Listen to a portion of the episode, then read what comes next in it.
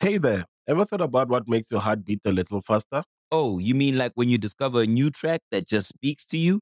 Yeah, or finding a movie that you can't stop thinking about? Well, get ready to feel that excitement all over again because Amazon Prime is here to take your entertainment and shopping experience to the next level. Absolutely. Prime isn't just about getting your packages quicker. It's about diving into a world of endless possibilities, from the latest releases to exclusive content you won't find anywhere else. And don't even get me started on the music. Prime offers concert specials that will transport you right to the front row. It's like being at the hottest gigs without leaving your living room.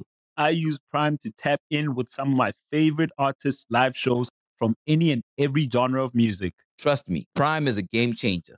It's like having a personalized superstore and entertainment hub right at your fingertips. So why wait? Head over to amazon.com forward slash prime and start experiencing entertainment like never before. The realest podcast ever. The realest podcast ever. Y'all's the hate on all of my moves, but now niggas on it. Y'all used to bait me on me and my views, but now niggas on it. I see you on it. I used to tell them I'ma have me a show, but now niggas on it. Her homies on it. I see you on it. Your homies on it. No, she on it. Y'all's the hate on all of my moves, but now niggas on it. Y'all used to debate me on me and my views, but now niggas on it. I used to tell them I had me a show, but now niggas on it. Her homies on it. Now you on it. Your homies on it. The realest podcast ever. The realest podcast ever. There we go. No. The realest Oh yeah, well you was there. You, Yeah, I was there. All right. That was perfect. The fact that you didn't follow me made me think I fucked up. oh no, when you when you do it right, I don't I don't have to complain. yeah, yeah. It's like being in a relationship. You do shit right, ain't nobody complaining. Realest Podcast Ever, episode 132. No, one. Thirty-two. Thir- one? Hey, I'm right. The award show was 130. Yeah, that was last week. No, it wasn't. It was two weeks Oh, ago. okay. Chad's right then. Th- I'm agreeing with Taylor. 32. 32. 32. I'm listening. The white man said, "What you want from me? Years Yo, it was- systemic oppression." Did you see? did you see that TikTok that said that chronicle R. Kelly admitting all of the shit that he did wrong No. over a twenty year period? It was like it was it was on Twitter though. And Oh. the shit went stupid viral, and the boy was basically like, uh. He was cutting from like black people dancing and step in the name of love. It was like R. Kelly, yeah, um, I have a fetish for young women, black people dancing, step in the name of love. R. Kelly, I had I had got Aaliyah pregnant when she was 15. Black people still dancing and step in the name of love. Black people. Uh, then R. Kelly come back in again. He say, yeah, uh, uh, I have women chained up in my house right now. Black people still dancing and step in the name of love. A white per- a white person. Hey, uh, it comes come to our attention that R. Kelly and so and so. It's like, nigga, what? nigga, what? like R. Kelly been telling y'all for twenty years, I'm a sexual Yo. deviant. As soon as a white person said it, everybody like, hold on, wait, Yo. what's going on? The um, did you hear Uncle Murda's wrap up? I'm done with Uncle Murda. I'm not listening to that. Why not? Cause he stole it from Mad Skillz. I'm not listening to that shit. Well, I mean, He literally stole it and then challenged him to to rumble over it. somebody the other day was like, "Who do you think is has the better wrap up, Skillz or Uncle Murda? Skillz Murder?" don't even do it no Skillz more. Skillz do it. He oh, he back. Oh, he had took off like. Oh, He, okay. he, he did it for 20. I like Uncle Murda because he's like funny He's with like asshole. the disses. you know what I'm saying? And uh, then my homie was like, Who do you think is a better rapper, Skillz or Uncle Murda? I'm like, Well, I only listen to these niggas on January 2nd. Outside of that, I don't, you know what I'm saying? Uncle Murda say the most disrespectful ever and shit ever. They be like, no disrespect on the ad libs. Like, nigga, you just said you'll fuck my baby mom on Roku. Like, are you okay? But he dissed R. Kelly in the in the John. That's what you made me think about it and shit. The one line he's like, um, I ain't gonna front, I'm gonna miss Trump. That nigga funny. Obama gave us trap phones. Trump gave us re-up money. Like he just it's funny as shit He's when he, when he do the wrap ups. It's hilarious. His Jones is way more funny than Oh, for Skillz sure. Jones. Skill shit is 'Cause like Skillz is like an actual It's who, what, when. It's a chronology. yeah, who, what, exactly. when, where, why, how. Uncle Murda just like Nikki fucked that money up. Like yeah, it just be stupid shit. So I, I actually think he's funny. He comes from like that Casanova, Yeah, that that style of yeah. He was screaming. Casanova before Casanova. Right. He has an actual song though. That's like a hit. Uncle Murda. Yeah. He got a couple songs that. What's hit. the big Uncle? Murder was signed to fucking Roc-A-Fella. What's the big joint where he was screaming and hollering? Uh, I don't even remember. He had a joint. I can't think of it right now. And then uh, him and him and Mano had did like a group project, and the shit was killing in New York. And um, Birdman tried to sign him. Mano said Birdman sent me the worst contract I ever seen in my life. Get the strap. Oh yeah, yeah I yeah, heard yeah, that yeah. John a couple of times. I'm like, I know Uncle Murda got some actual shit. He had like three, four joints over the years. Like one thing about Uncle Murda, he know how to get a deal, and he was getting big money too. He going in them offices getting three hundred thousand and shit. But like his that. uh his wrap up this year is over three different beats and it's like older jumps. oh, I'm gonna check it out. He goes over the I'll dun dun dun dun dun dun the Frankie Beverly and Maze Yeah. John. Then he go over uh I wanna thank you Oh, Heavenly Father. that's He go fire. I'ma he che- go I'ma over uh, like it's, it's dope the way he did it. I right, I, I enjoy his wrap ups. But bringing that up, it is New Year's. Happy New Year, everybody. We we dropped the ball. We should have had the noisemakers and the hats and all that shit. Well, we got a lot of nonsense coming up in the show. So, how was your New Year's? Um, it was chill. It was perfect. I was home. I was with my lady. I got drunk. Uh, we got food catered from Fleming's. We played Connect Four. She kicked my ass eleven to five. This was New Year's Eve or New Year's night? Eve. Okay. Yeah, this is this is my New Year's Eve, and uh, it was just a cool, smooth night. I didn't really do nothing. I didn't desire to go anywhere. I start seeing uh, videos and all of that. Desire, Jules, we don't desire to do that.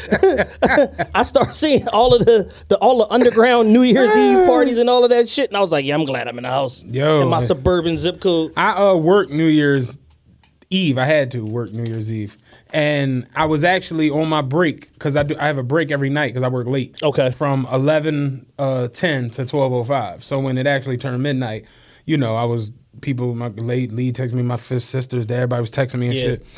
And I'm like, damn, it is New Year's. How about it? You know what I'm saying? So I pull out for Yeah. 12:05. I pulled off. Came, I do the uh, 27. So you, I left Barren Hill, Ridge Pike, you know, Henry Ave, up through Roxborough, Manayunk, Yeah. Wissahickon, get on 76. And that's my last trip downtown. I get downtown, I'm done. I pull in. I get on 76 and I'm riding and to myself, I'm like, damn, 76 is completely empty from what it was all night. Then when I come around the curve at Montgomery, I see uh. a truck upside down. And I'm like, God damn, y'all starting with the Yeah, nonsense so early. Shout shout out to Philly. But let me tell you, I, did, I see the truck upside down. Yeah. All the traffic has to get off of Girard. Traffic is backed up on 76 from Girard to 676. And I'm like, how the fuck you flip a truck? Like, like Yeah. just coming in, it, it just turned midnight. You know what I'm saying? Then when I got downtown, I saw the Twitter, two men shot on 70. And I'm just like, Yeah. oh, Philly They just. said they said, "Oh damn, we missed we missed the 500 by one. Get this shit started right ahead of midnight, man. Started the Three year off. murders and seven shot on New Year's Day. That's nuts. Crazy. We just won't stop. And here's the thing: we we did a whole year of that. We still don't know the reason why it's so up in Philly. Like we, I have no clue as to what the fuck went on to jump the murders from like 320 to 500. I saw the official uh, statement released. New York has 8.9 million people in New York City. Yeah. That we're not talking about the metros, like in New York New City. York City. 8.9 million. They had 447 murders this season. This season. This year. It's like it's like a game. this is what it sounds like. Manhunt. Yeah. Um, Los Angeles has 6.1 million in their city. Yeah. They had 368 murders, I believe. And Philadelphia has 1.1 million in the city and 499 murders. And allegedly, only 42 percent of the city is black. Right. Crazy. So who's so are we doing all the killing or are we doing our share of killing per the demographics? Is what the fuck I want to know. per capita. per capita, yeah, per capita. like, uh, like, but that shit is wild, and it's like, um, we talked about it. The uh, award show, like, yo, is we gonna get the five hundred? Da da da. Oh no, that was the uh, the, the show after. The show after. Yeah, the show after we talked about. We're gonna we were the both wrong. Because you said four eighty something. eh, We both were in the 80s. I Yeah. think I said 87 and you And I said might have 82. said 82 or 83 or something We were like both that. wrong. Yeah, the, the the money was on the over. We missed. We we missed bad. Yeah. We missed bad, man. Um, you know, so you know, I sent out a nice little heartfelt message on New Year's, just understanding what had just happened with you know closing the year out, COVID, all these murders, just you know just a, a lot of nonsense in a, in a you know in a new way of living for for some of us. Some a lot of us are still doing whatever the fuck we want. Yeah. And um, you know, I just wanted everybody to just be safe. You know, wherever if they was out, take care of yourself, take care of whoever with you, and just you know avoid the nonsense. And the thing about Philly that's so scary is that you don't got to be the target of the nonsense to end up in the nonsense. No, you can be talking to the crossing guard. You can be opening a fire hydrant for the children. Yeah, you could just be walking down the street, minding your goddamn business, You anything. and get your issue. And um, you know, at some point, we're gonna have to start policing our own communities so that the police don't have to, and holding people accountable for the nonsense and the destruction that they causing. Because if you look, like you said a bunch of episodes ago, like there's literally like five different Philadelphias, hmm? and it's like you go into these different little pockets, and it's like this shit doesn't exist. Y'all wouldn't dare. Tell you the craziest shit was I used to do the nine in the afternoon, right? The nine, you know, goes from Andorra down to Fourth and Walnut. So you when you come off the expressway, 30th Street, you go down Chestnut to Yeah. Fourth Street, turn to Walnut, take Walnut back up. Every day, this white lady with white hair would get on the bus. Hey there. Ever thought about what makes your heart beat a little faster? Oh, you mean like when you discover a new track that just speaks to you? Yeah. Or finding a movie that you can't stop thinking about. Well, get ready to feel that excitement all over again because Amazon Prime is here to take your entertainment and shopping experience to the next level. Absolutely. Prime isn't just about getting your packages quicker. It's about diving into a world of endless possibilities, from the latest releases to exclusive content you won't find anywhere else. And don't even get me started on the music. Prime offers concert specials that will transport you right to the front row. It's like being at the hottest gigs without leaving your living room. I use Prime to tap in with some of my favorite artists' live shows from any and every genre of music. Trust me, Prime is a game changer. It's like having a personalized superstore and entertainment hub right at your fingertips. So why wait? Head over to amazon.com forward slash prime and start experiencing entertainment like never before. Uh, She'd get on, hey, how you doing? I would say, what's going on? She would talk to me every fucking day, and she'd just get on and say, hey, how you doing? So naturally, seeing her every day, seeing me every day, she started, you know, how's your day going? You know, how, how's how, how's it been? You know, what's going on with the traffic, whatever. So then we just started like speaking. Yeah. And I'm to myself like, where do I know this white lady from? Like, I, you know, you just Yeah, yeah, somebody yeah. You seems sense that- somebody seems familiar, and I'm like. Do I know this lady from like school? Like I, I just feel like I, I I've seen her before. Yeah. So we one day I got to Fourth and Walnut like normal. Yeah. She was still on the bus. She she would get off and walk down Fourth Street. Okay. She would get on every day at uh Twenty First and Chestnut and ride down to down to 4th the end and get off and walk down Fourth Street. So one day I got down there late. She was on the bus, so people were waiting at Fourth and Walnut. There was like two or three people waiting Yeah. to go, you know, back up. So basically, I was dropping her off, picking them up, and I was out. As she got off of the bus, one of the it was a white lady getting on. She said, "Oh, hey, Lynne, how you been?" And she said, "Hey, I'm good. You know, whatever, whatever." And she started walking down the street, and that's when it hit me. I'm like, Lynne Abraham. That's Lynne Abraham. Yeah. That's the old district attorney to Phil. And it's like she lives on for Fourth Street Mm-hmm. Society, and it's just like, damn, she really hop on the bus and walk down Every Fourth- day. And you know, and it's just like there really is like she don't even have a sense probably of what Yeah, no. 58th and Kingsessing. You know what I'm saying? Like she don't even you know like she don't live that life.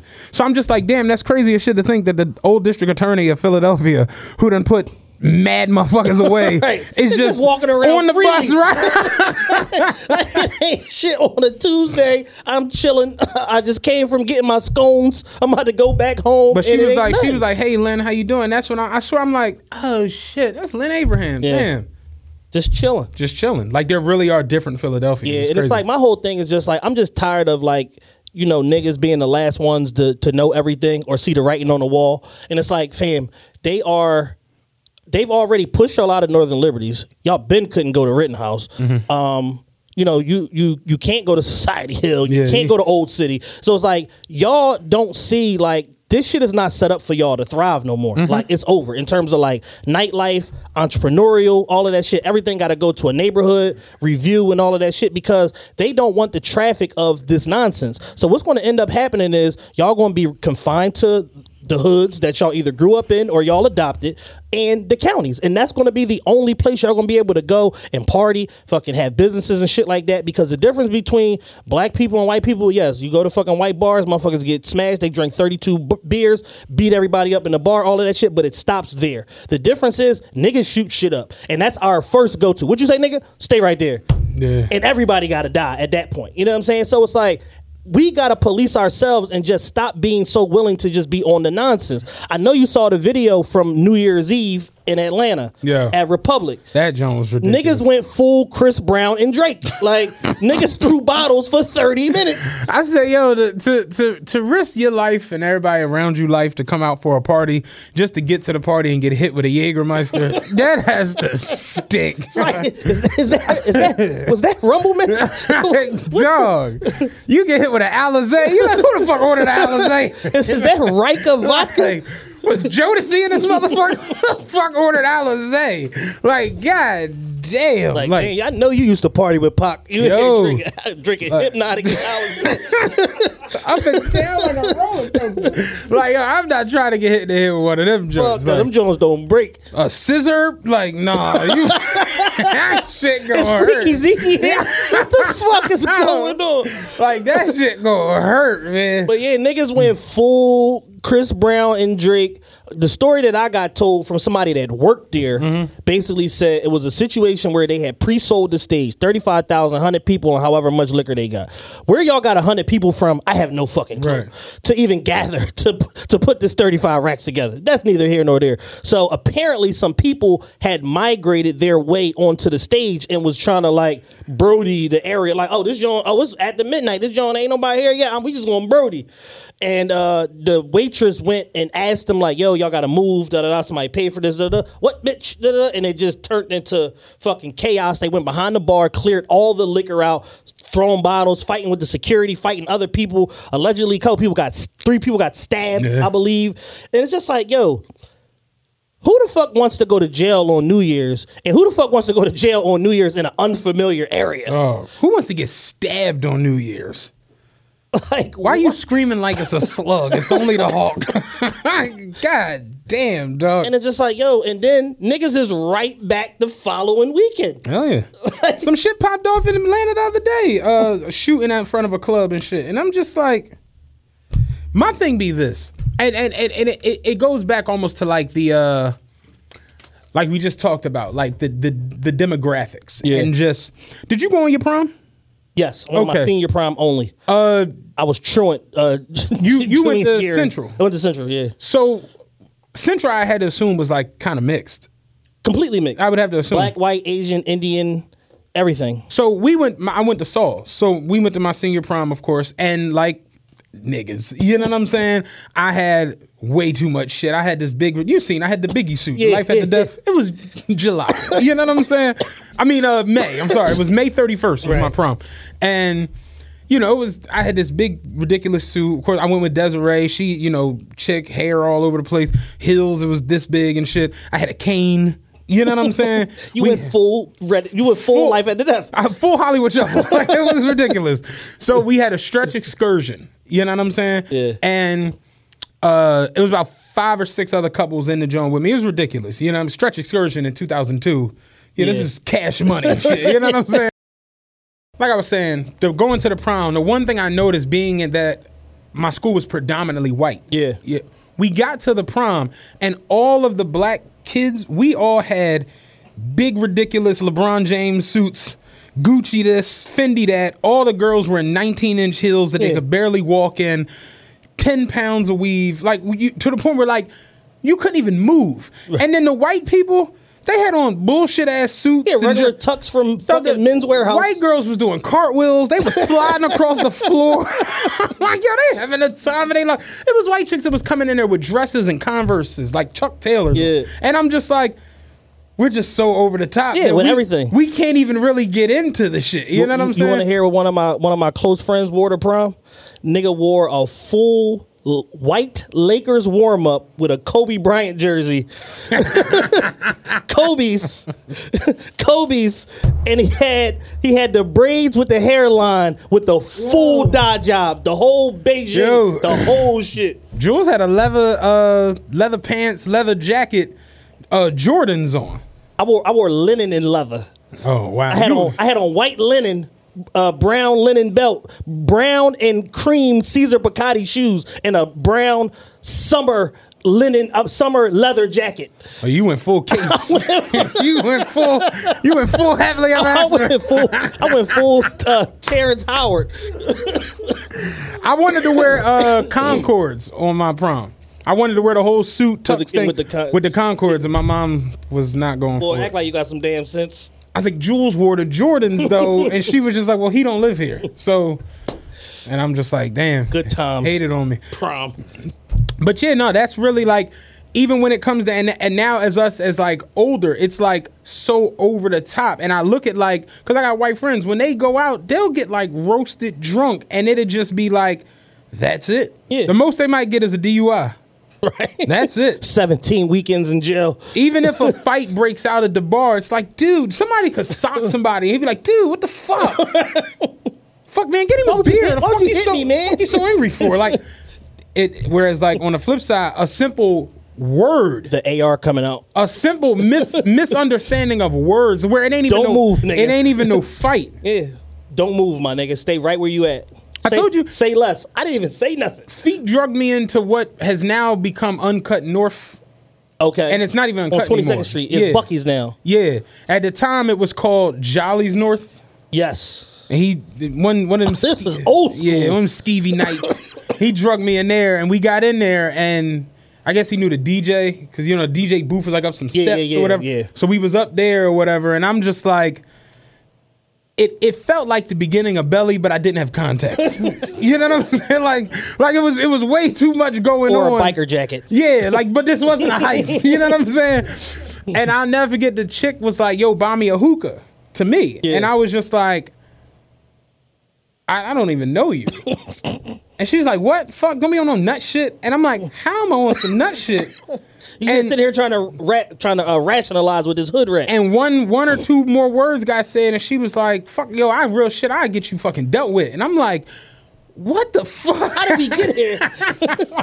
How did we get here? Nobody's supposed to be. If you went on a road trip and you didn't stop for a Big Mac or drop a crispy fry between the car seats or use your McDonald's bag as a placemat, then that wasn't a road trip. It was just a really long drive. Ba-da-ba-ba-ba. At participating McDonald's. here. Like, dog, what is that's- going on? So it's like, yeah, that energy is just, it's crazy. Yeah. One night I was driving the uh, 33, the last 33, and coming past the, the Jollies, and the, the party had spilled out into the street. Bitches was twerking. And when I pulled up with the bus, they stopped in front of the bus and pulled down the bike rack and started twerking on, on the. And I'm like, now they gotta sanitize the bike, the, the bike rack. But they pulled out the joint and was get, getting busy, and they wouldn't let me go down the street. Bitches like six, seven bitches in the street, dancing on top of the car, dancing on the bike rack and shit. Jolly's North, man. Gotta love North. North Philly is its own everything. Yeah. Like and It's a sovereign state. and not just one part. The whole North, like, and that's the biggest part of the city. The whole North is its own thing, and depending on where you at, it's more, uh, like parochial to that Yeah. particular area. Did I tell you I had an anti-masker situation the other day? Oh no, it's lit. Let's get it. Yo, so I was the anti-masker by accident. Yo, you didn't think about this shit. So my my wrist has been killing me. I don't know what the fuck. Is, I think I might have some carpal tunnel shit. But anyway, I wanted some Tylenol. I didn't have none with me, so I'm Yeah. like, I'm gonna go over to the poppy store. Have Tylenol. I had a mask. I always have one in my jacket. Yeah. I don't know what the hell I was doing, but I got out of my car and left it on my center console. So when I was walking into the poppy store, now mind you, this is the poppy store in the hood. It says no mask, no entry, but motherfuckers be in there all. I, I drive by. All day. I see them all day. Niggas be in there making their own food with no mask. so, no, Pop, you fucking it up. Yeah, I'ma- let me show you how to make this joint. so in my mind, I'm literally going in. Yo, let me get a Tylenol, one dollar, And I'm out of here. I'm out of here. So I walk in. It's an older gentleman standing there. He's like in the aisle, and it's a, a younger. I don't want to sound rude or ignorant, but the the women that live life as men. Y'all laughing? I'm being so serious. I'm, I'm, Women, Cause I don't. What's the technical term? Uh, uh, alternative lifestyle. Okay, that. It's a it's a woman, but she's and that might get us in trouble.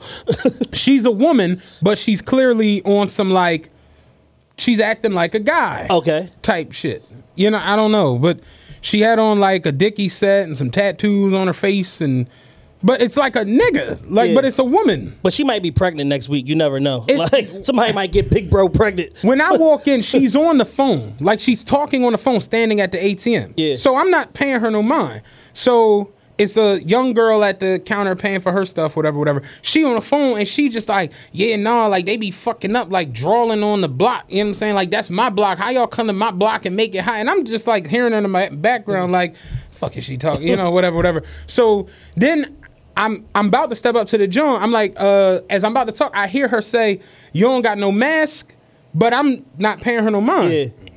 So like, hey, can I get a Tylenol real quick? An extra strength Tylenol, just a little pack, you know? So she turned around, she's like, yeah, oh, oh they under here. She get her, she's like, yeah, you need a mask, yo, that COVID thing serious. And I'm still not, she like, I know you hear me, dog. And I, I'm still like, cause I'm not paranoid. no. Yeah, she was yeah. on the phone. I'm doing what I'm doing. so she was like, yo, Scepter, like you, you don't hear me? Yo, Scepter. So that's when I turn around, I'm like, now it's about to go left. so I'm like, you talking to me? And she was like, yeah, like where your mask at? And I'm like, I do that. I'm like, you out of your fucking mind? And she was like, yo, yo, yo, like, yo, this my block. Like you can't talk crazy. Like, I don't give a fuck where we. And the the the the. the Mommy was like, huh, huh, huh, take, take, take, take, take. So I'm just like, the fuck is going on? So she was like still rapping, da da da da da, some Yeah. other shit. So I'm, I'm like, listen, young man. And then when I said that, that's when all hell kind of like broke loose. I'm like, whatever, man. I'm going to fuck to work. I'm getting the fuck out of here. Listen, and she was still hooting and hollering as I walked the fuck out.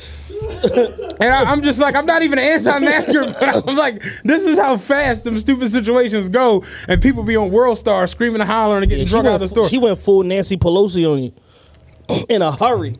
And and it's it was because the crazy part was she didn't have her mask on, like her mask was like under her. But I got one. just like But I got fuck? one. You playing? Yo. So yeah, I had me a little anti-masker situation the other day. North Philly. That's that's what it all boils down to. Just being out there and in it. The um did you have any nonsense or anything before we get into our rundown? No, No? Good week? Nope. I've been staying out of trouble and away from people. Yeah, that, that's honestly the best place to be and the best, you know, where where to be. I don't want to see any of these people. like, I don't want to run into y'all. Like, I'm about to change my phone number for the first time in like damn near 20 years. Like, I saw you going off the over. other day about uh giving people fuck yous or something. Oh yeah, no, I was, I was, because it's just like it's basically like a situation where, you know, it's like it's relationship stuff, but it's like, you know, when people start trying to put themselves in your relationship for their own benefit or for their own like because they're jealous or miserable or whatever like that, and trying to like spin a narrative on something that they don't know nothing about. So basically, what it comes down to is a, a friend of somebody, you know, a, friend of a, of a friend, whatever, somebody that I know. We had a co- good, cool relationship. We were friends. I hooked her up with a close friend of mine, all of that shit. And it's like, I was the greatest nigga ever when that happened. Now it's like, oh, you starting to see, like, you know, my girl elevating past you. And now it's like, no, you gotta you gotta stop dealing with this. It's like one of them situations, and it's like it's all bullshit and material driven because I don't talk to you. You don't know what's going on with our relationship. You know what I'm saying? And it's one of them things where it's like, you know, in a moment of distress, my girl is venting to her, so now she thinks she know everything, and now it's like, oh, you gotta leave this nigga because so and so said, and it's like it's it's like, yo, be a friend or not be a friend. Right. But if you're not gonna be a friend, then You can't really get mad. Yeah. you see what I'm saying? So it was just like one of them situations, and it's like, damn, it's like you know, I'm a good nigga, just in general. How I live my life, I fucking help people, look out for motherfuckers, give people free advice, business, so all types of shit. Hook people up with niggas who dicks that they own, everything. And at some point, it's like people always go out of their way to like turn on me. It's like, yo, what the fuck is going on here? You you ever hear the the the, the phrase if you give people an inch, they'll They take, a, mile. Yeah. These motherfuckers will take 55 miles. Yeah, 90 kilometers. Yeah, exactly. yeah, They- right. they- and, that- and that's just my whole thing. And it's like my thing going forward for the rest of this year is limiting access to certain people. I take 50, 60 phone calls, text messages, whatever, a day from different people for that all want something different from me. And I try my best to give them, whether it's a conversation or my energy or steering them in the right direction, whatever it may be. But I'm tired of the shit for real, for real. And it's like, yo, I got shit that I'm I need to do for me. I, we got to scale this fucking media company. Hey. I got other businesses that I got to scale this fucking year. And it's like I don't have time to to entertain these bullshit conversations. Like honestly, in the last couple years, the fact that I've like almost like retracted my like goings ons of other people and what they got going to the point now where I don't even be noticing shit. Yeah. yo. Like I and I, I don't even honestly I don't even be caring to notice or know. Right. I be telling people all the time, be like, yo, so and so said something. I be like, dog, listen. At this juncture of life, I'm so positive that if you have a problem with me, that's between you and the God you serve. Yeah, no Leave me out of it. I'm at the gym or I'm at work. Yeah. I got three main goals I'm focused on this year. If it ain't that, I really don't get it's nothing I can do. And that's another thing. I'm not entertaining no op energy from nobody. I said that I'm shit- on a zero tolerance for that shit. If I see if somebody allegedly got a problem with me, because I don't have a problem with no motherfucker allegedly got a problem with me and you following me and following them, that means that you entertained by whatever bullshit that they pulling, and I don't. You don't need to be entertained by me. So I'm gonna go ahead and do us both the favor and separate you from me. And when you reach out to me and ask me, hey, why so and so and so so, op energy. Like I'm not. I'm on some meek shit. I'm not tolerating no op energy from nobody. I'm not doing that. Oh, you call me and then call this person and well, so and so. I'm not doing none of that. Dog. Like, I'm I'm 37 years old. I'm a grown fucking man with businesses, family responsibility, all that shit. I'm not entertaining that shit, and I will curse you the fuck out and it'll go wherever you wanted to go. I'm not entertaining no op energy from nobody, male, female, cat, dog, frog. None of that shit is not going that way. I, I felt you. When I, I, I, feel the energy on that one. It's like, yeah, I, I think I'm I'm in the same type, John. I'm just at the point where I'm I, I don't I, I don't care. I've realized this being around like the the the the people a lot of like it's all bullshit. It's all it's- Exactly. It's, it's, all a, a um not even a menstrual so, stroke. I, I'm gonna say it's say just a temporary distraction. no, I'm saying more so like a um like an optical illusion. like like right, smoke right, and mirrors. Yeah, You know what I'm yeah, saying? yeah. And it's just like you know how they have the elephant on the stage and then poof and the elephant ain't there? Yeah. It's like that type shit. And I just to myself sometimes sit back and just be like, yo, if you had four kids, right?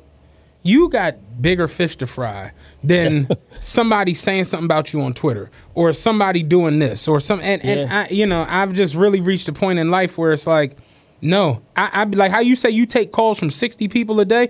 I take calls from six, maybe. Right. I'm not even joking. six or seven people. Everybody loves McDonald's fries. So yes, you accused your mom of stealing some of your fries on the way home. Um, but the bag did feel a little light. Ba-da-ba-ba-ba.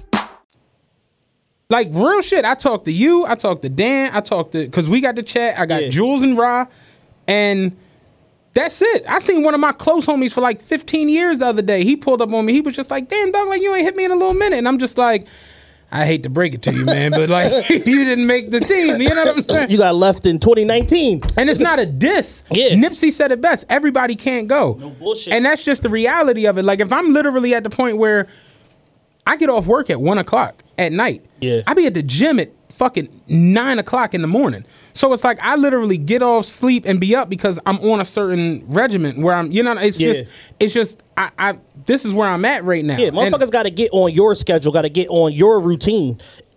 if they, but it also, besides them uh, uh, uh, capitulating to what you want, they gotta just not be on some nonsense to even make the rotation.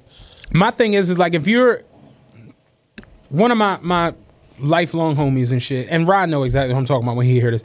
We grew up together.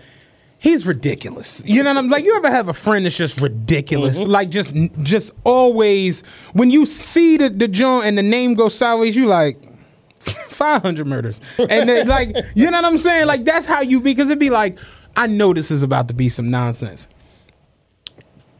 I'm in the bed. I get off work at one o'clock in the morning. Yeah, So I get home 115, 120. If I'm hungry, I eat. Nine times out of ten, because I be doing the whole fast and shit, I won't even eat. So it's Yeah. like I'm tired. I lifted weights like a motherfucker before work. I done worked a fucking 10, 11 hour run. I'm- I'm, tired. I get off work. I'm winding down. I take melatonin a lot of times just to help me sleep. Yeah. So that shit kicks in. I'm in the bed. I'm asleep. Phone rings. 3:51 a.m. Oh God. I see the name. What's your natural reaction when you see a phone call from somebody you don't talk to Emergency. all the time at four in the morning? Must be emergency. Emergency. Yeah. The fuck is going? Yo, yo, yo, yo. What's up? Yo, real talk. Do you think Volume One is better than Cam's second album? And I'm like, what the fuck are you talking about? And what speakeasy are you in right now having this? He like, no, debate? you know SDE, right? Like, you do you honestly think Volume One is better than SDE, or is it just that we like Hove more than we like Cam? And I'm like, you can't be fucking serious right now. He like, dog, like I know you know, like give me, come on. And I'm just like, man, Volume One better, dog. I'm going back to sleep. he like, I told y'all niggas. I'm just like, man. What gambling house are you in right now doing this at four? and and it, and it just be like shit like that. You know what I'm saying? And me personally, I don't have like the negative. I, I like some of y'all are just so depleted yes. of positive energy and good people and good things. That goes into the shit we was talking about yesterday, where it's like, this is the reason why y'all are in these clubs when the, you don't need to be there. Right. Why you in these? It's like, what is it about your home life that you hate that much? Everything. that you like, no, I gotta go to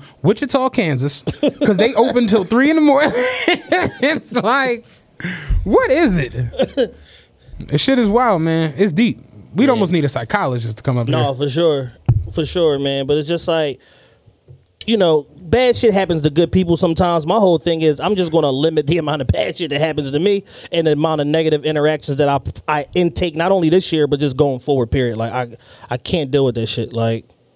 Like a man enters his financial earning prime around between sometime between thirty five and forty. We got a lot of money to fucking make and a lot of ground to make up, and you know we're on the cusp of doing something great with Yo, this fucking I, show, I, I, and that's all I'm singularly focused I on. said it the other day. I'm like, man, some of the, the the conversations and talks that are going on, and some of the things that could pop. I'm telling you, like how they be like when I pop up married, don't ask me no questions. No I'm bullshit. like, I'm I, my thing is, I'm gonna buy a Phantom for I'm gonna write it off as a business expense for research purposes. Because we talk a lot on the show about Yeah. things, and I, I want to be. When Meek said the Phantom so big it can't fit in the parking spot, I want to get one to see. Research. This is research. You know what I'm saying? So it's like you see me in a Phantom, don't ask me no questions. You know what I'm saying? Yeah. Just know what's up, bitch. Yeah, And that's sure. just where it's at. So, So you want to get into some of these topics? uh, let's get into this first one, man. We made the top podcast list. Hey man, where the fuck is Taylor? at? He didn't left. the Damn Yeah. We need some claps, man. Taylor out there buying weed. What the fuck is going on? The um. Oh, here he is. He's Here's back. so we need some claps, man. Tr finally some recognition around this bitch. Uh, the best of 2020 Philly edition. Top 20 pod, top uh podcast of 2020. Rose Podcast ever, Million Dollars Worth of Game, The Hood Therapist, The Real G Funny Podcast, Philly John Podcast, Shout Out Tiff, Miss September, Unforgiven Podcast, The Chocolate Chip and Sip Podcast, and Fuck with Philly Podcast. That's P H U C K with Philly Podcast also. Um, shout out to everybody that was acknowledged. Shout out to everybody that didn't get acknowledged. Keep working, keep grinding. You know what I'm saying? We have been at this shit for four years now. Our anniversary show is in two weeks. And Oh, yeah. um, gotta do that before I bounce. yeah, for sure. It's just like we, you know, we still got a lot of work to do. You know what I'm saying? So Absolutely. it's like, but you know, the culmination of being recognized is good enough for me. Like, I don't need to be number one. I, I'm on the list. Cool. From there, we can figure out where the fuck we going. I want a Phantom and to be recognized. yeah. So you know what I'm saying? Definitely want the recognition. The, Yeah, so um, shout out to Hip Hop since 1987 for putting us on the list.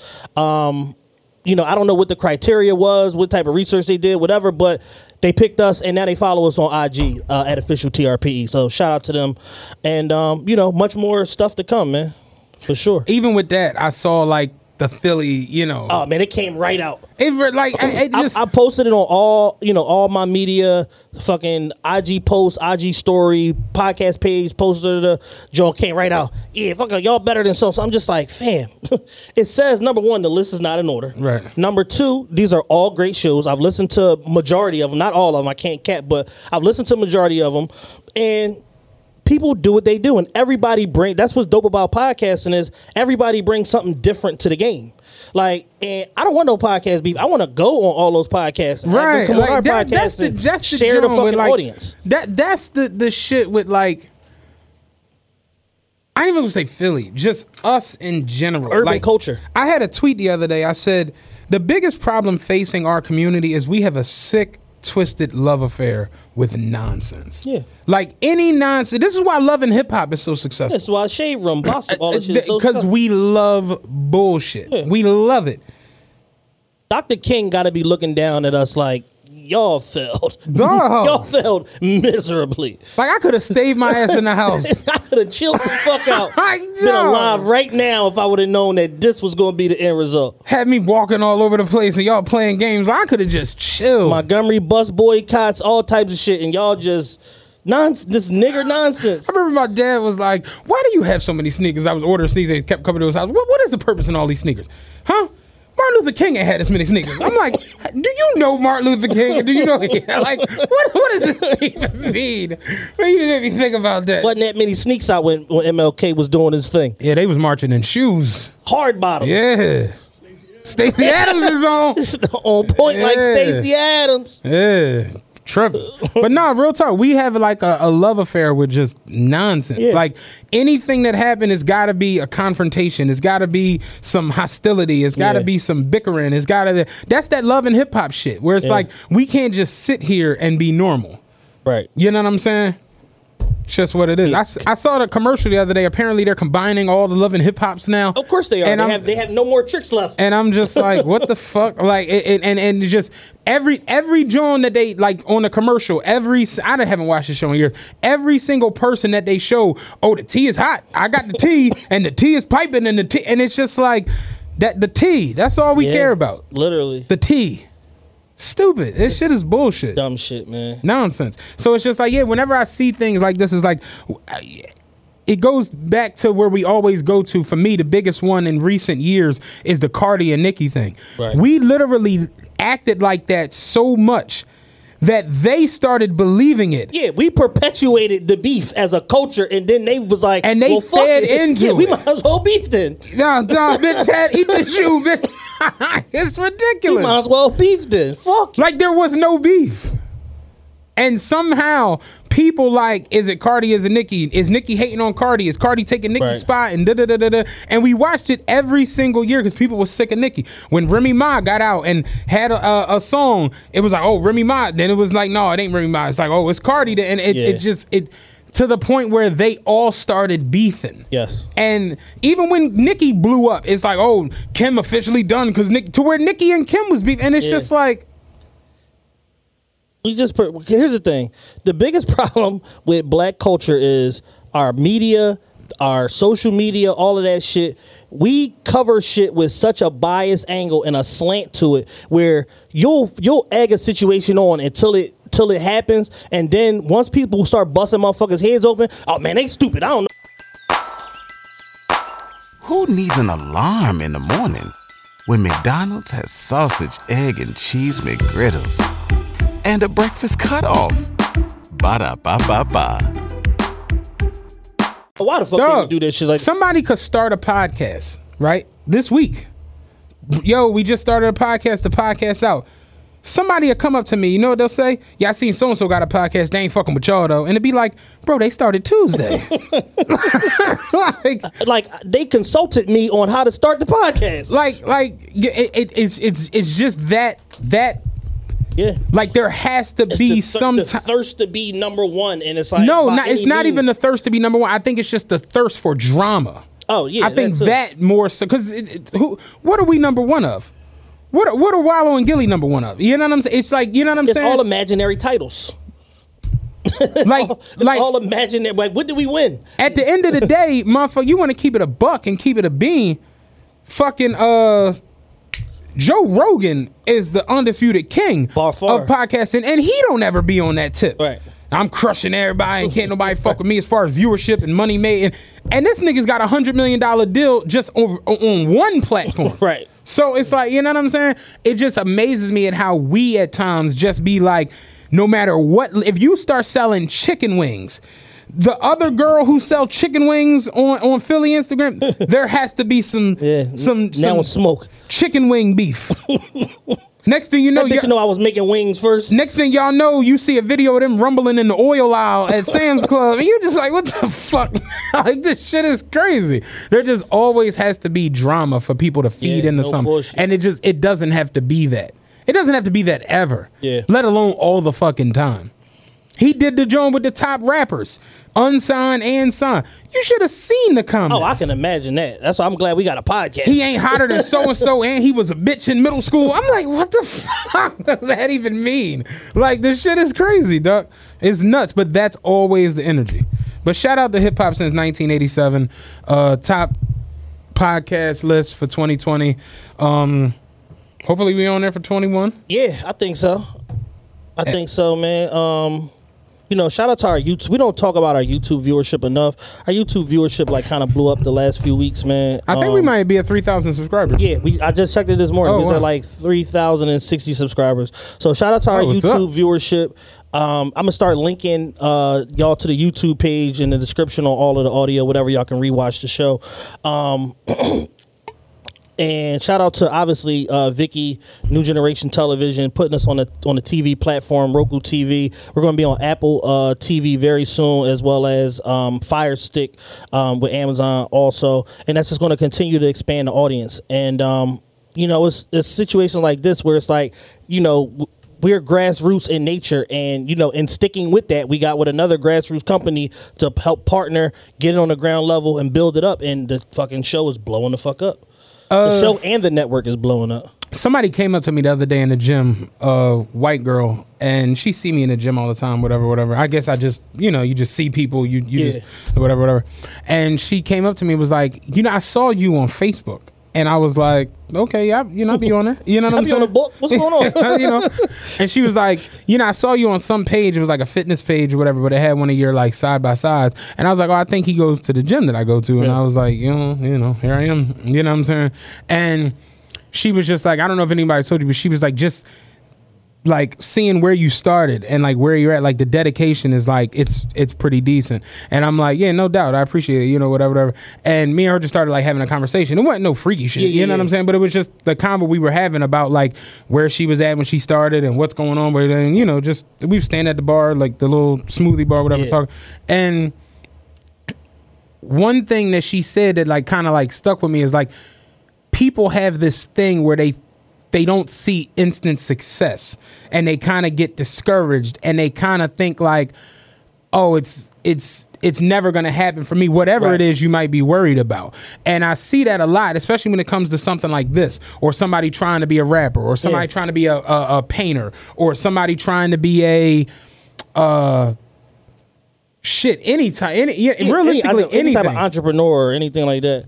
it's like people will be like oh that shit is small scale or that shit is is Right. is and it'd be like bro this is the thing you don't understand jay-z was a small scale local rapper Exactly for like a decade. i know that like might shock some of y'all because you know he he he's a billionaire and he owns Roc Nation Yeah. and Rocawear and Roc-A-Fella and all these different things but it's like DMX was robbing niggas and battling at night. You Right. know what I'm like, He was moonlighting as a rapper. I, I know this might shock you and shit, but it's like, yeah, there there aren't really that many uh little Waynes where you're like a superstar at 16. Right. Yeah, that, that that's just not the reality of it. So it's like with anything, you kind of gotta put the work. It's in. crazy. I was talking to my man about that. Uh, shout out my man Mill uh, at Filthy Philly Six on uh, all platforms. He uh That's my man. I actually need to get a paid hoodie. yeah that we was talking about the podcast and the clothing line and like juxtaposing them against each other and basically like bro like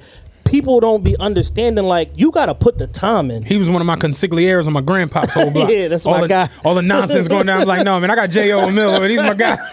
So, so we talking and I'm and I'm like, bro, like he was like, man, he's like people be wanting overnight success with everything. And like that's just not how life works. And I'm telling them, I'm like, bro, you got to put the time in. You got to put the ten thousand hours in, whether it be in front of the camera or on the scenes or behind the scenes. You got to put the fucking time in and put the work in, and you got to learn your craft. You got to master your craft and then perfect your craft. And at the end of the day, And you gotta get you gotta get down and dirty. You, know what I'm saying? you got to be willing to do the fucking work. You can't cheat the process. Now, certain people in certain instances, like they may have a leg up on certain situations, or their path may seem easier, but you still got to work. Sometimes lightning strikes. It's just Exactly. it's the reality of it.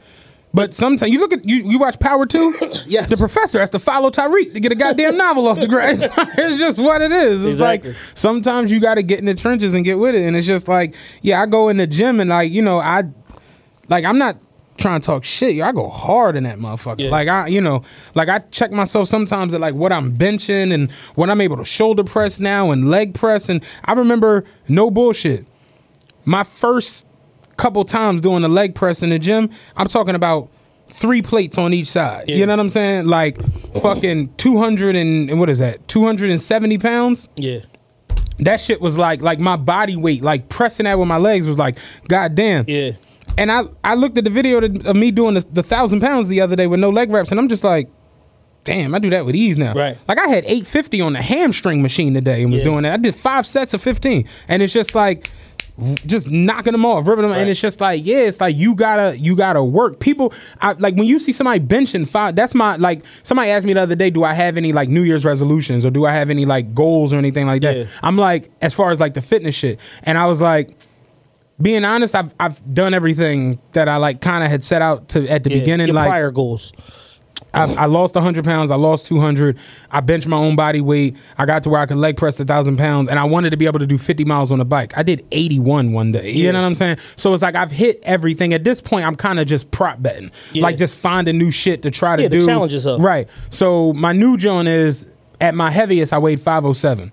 I want to bench 507. Gotcha. So it's like I put up 365 the other day. I was at 345. I put 20 pounds on it. I pushed 365 twice. So it's like it's going to take me a while to get Yeah. where I can push 507. But that's the point I was making. Is like when you see somebody pressing 500, that nigga been pressing probably since he was 16, 17 years old, and now he's 35. so it's like you don't just walk in the gym Like throw it up.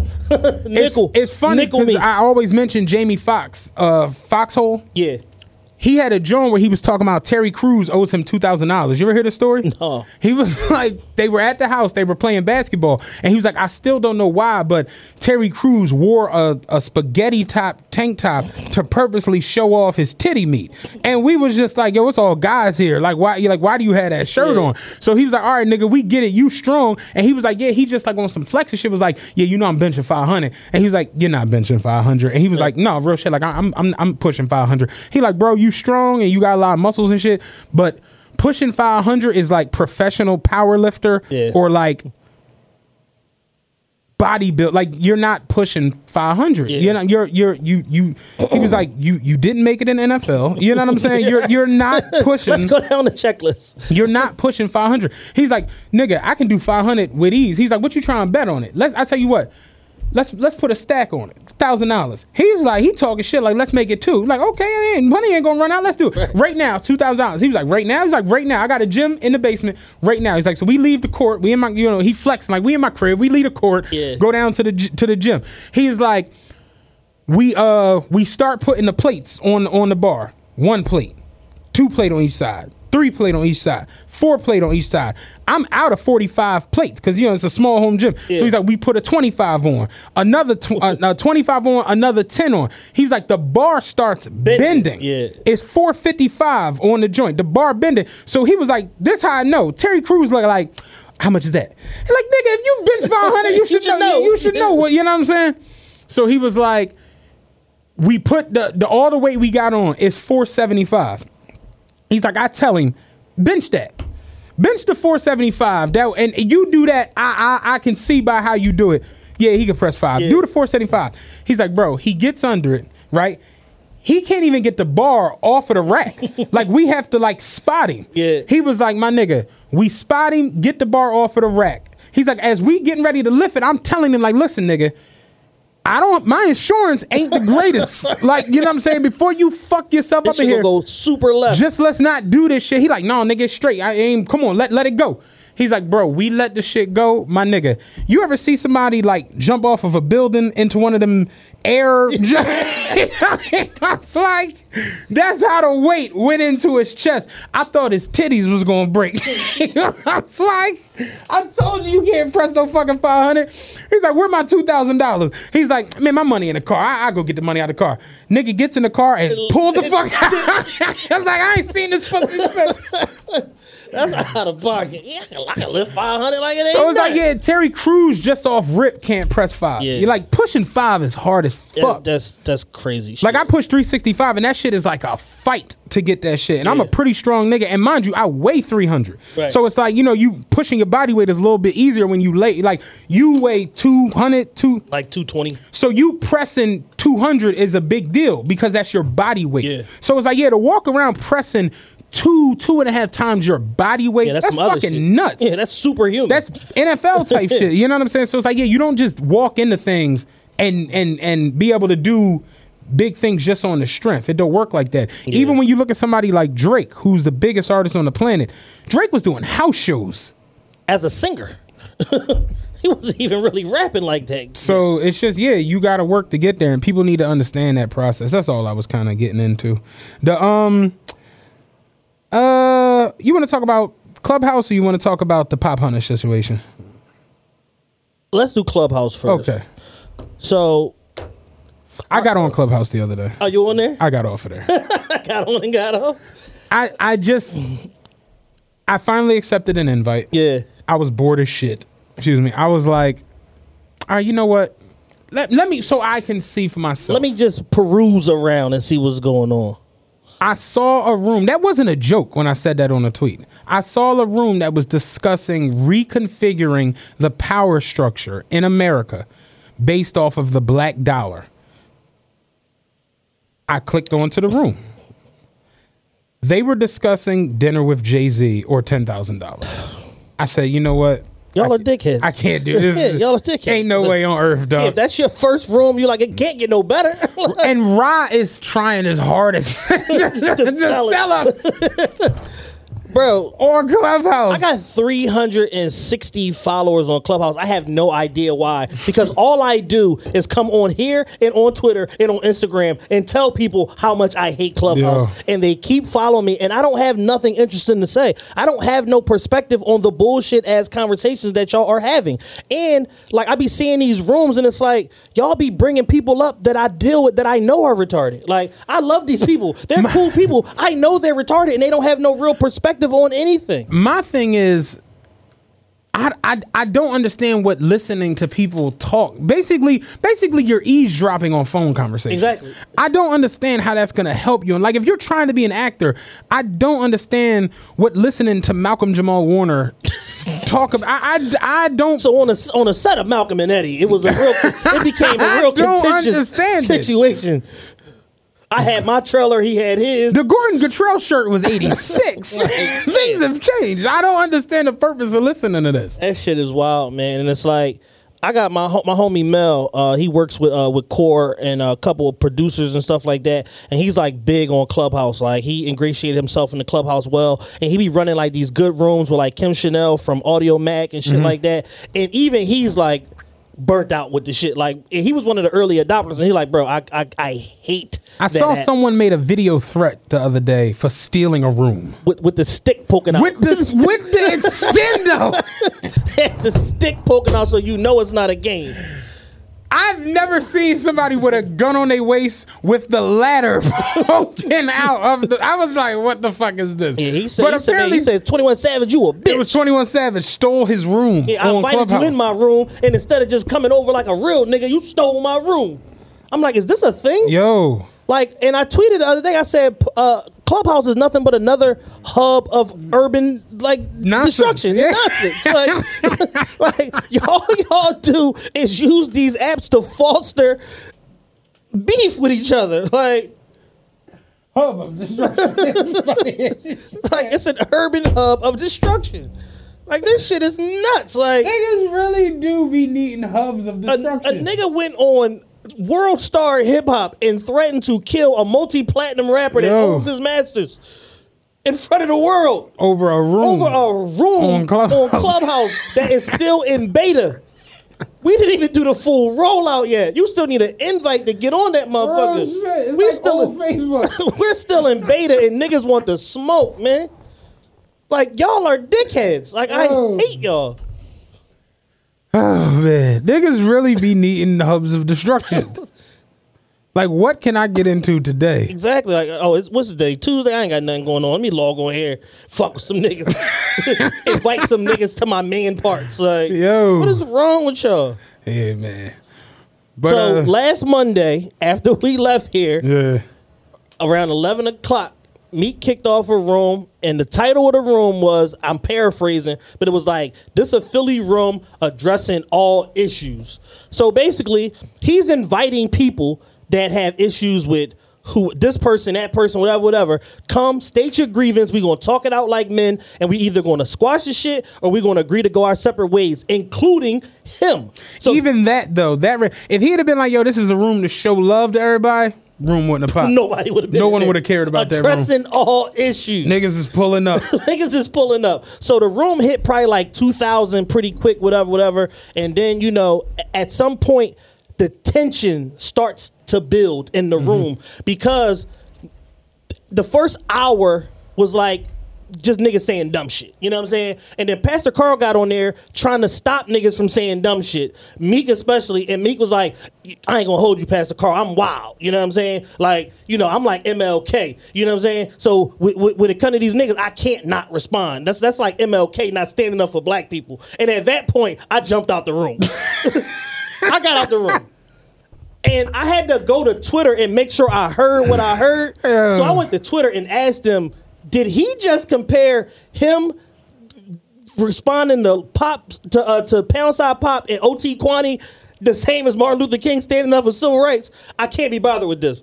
So then my man Reef is like, nah, bro. Like 30 minutes later, he's like, no, get back on the room, get back on the room. He, he hates me. like he, he. So he's like, no, get back in the room, get back in the room. You said he hates you? Meek. Oh, Meek. I thought you said he hates me. No, no, no. He hate me. Okay. So he like, yo, get back in the room. Get back in the room. Get, I get back in the room. Just more nonsense. And then I see they start bringing up like motherfuckers I know got like a third grade education and shit like that to speak. And I'm just like, ah, it's about to start going left. And then uh, he brung uh he brung my man up, Trap Street Kayan. He bring my man up.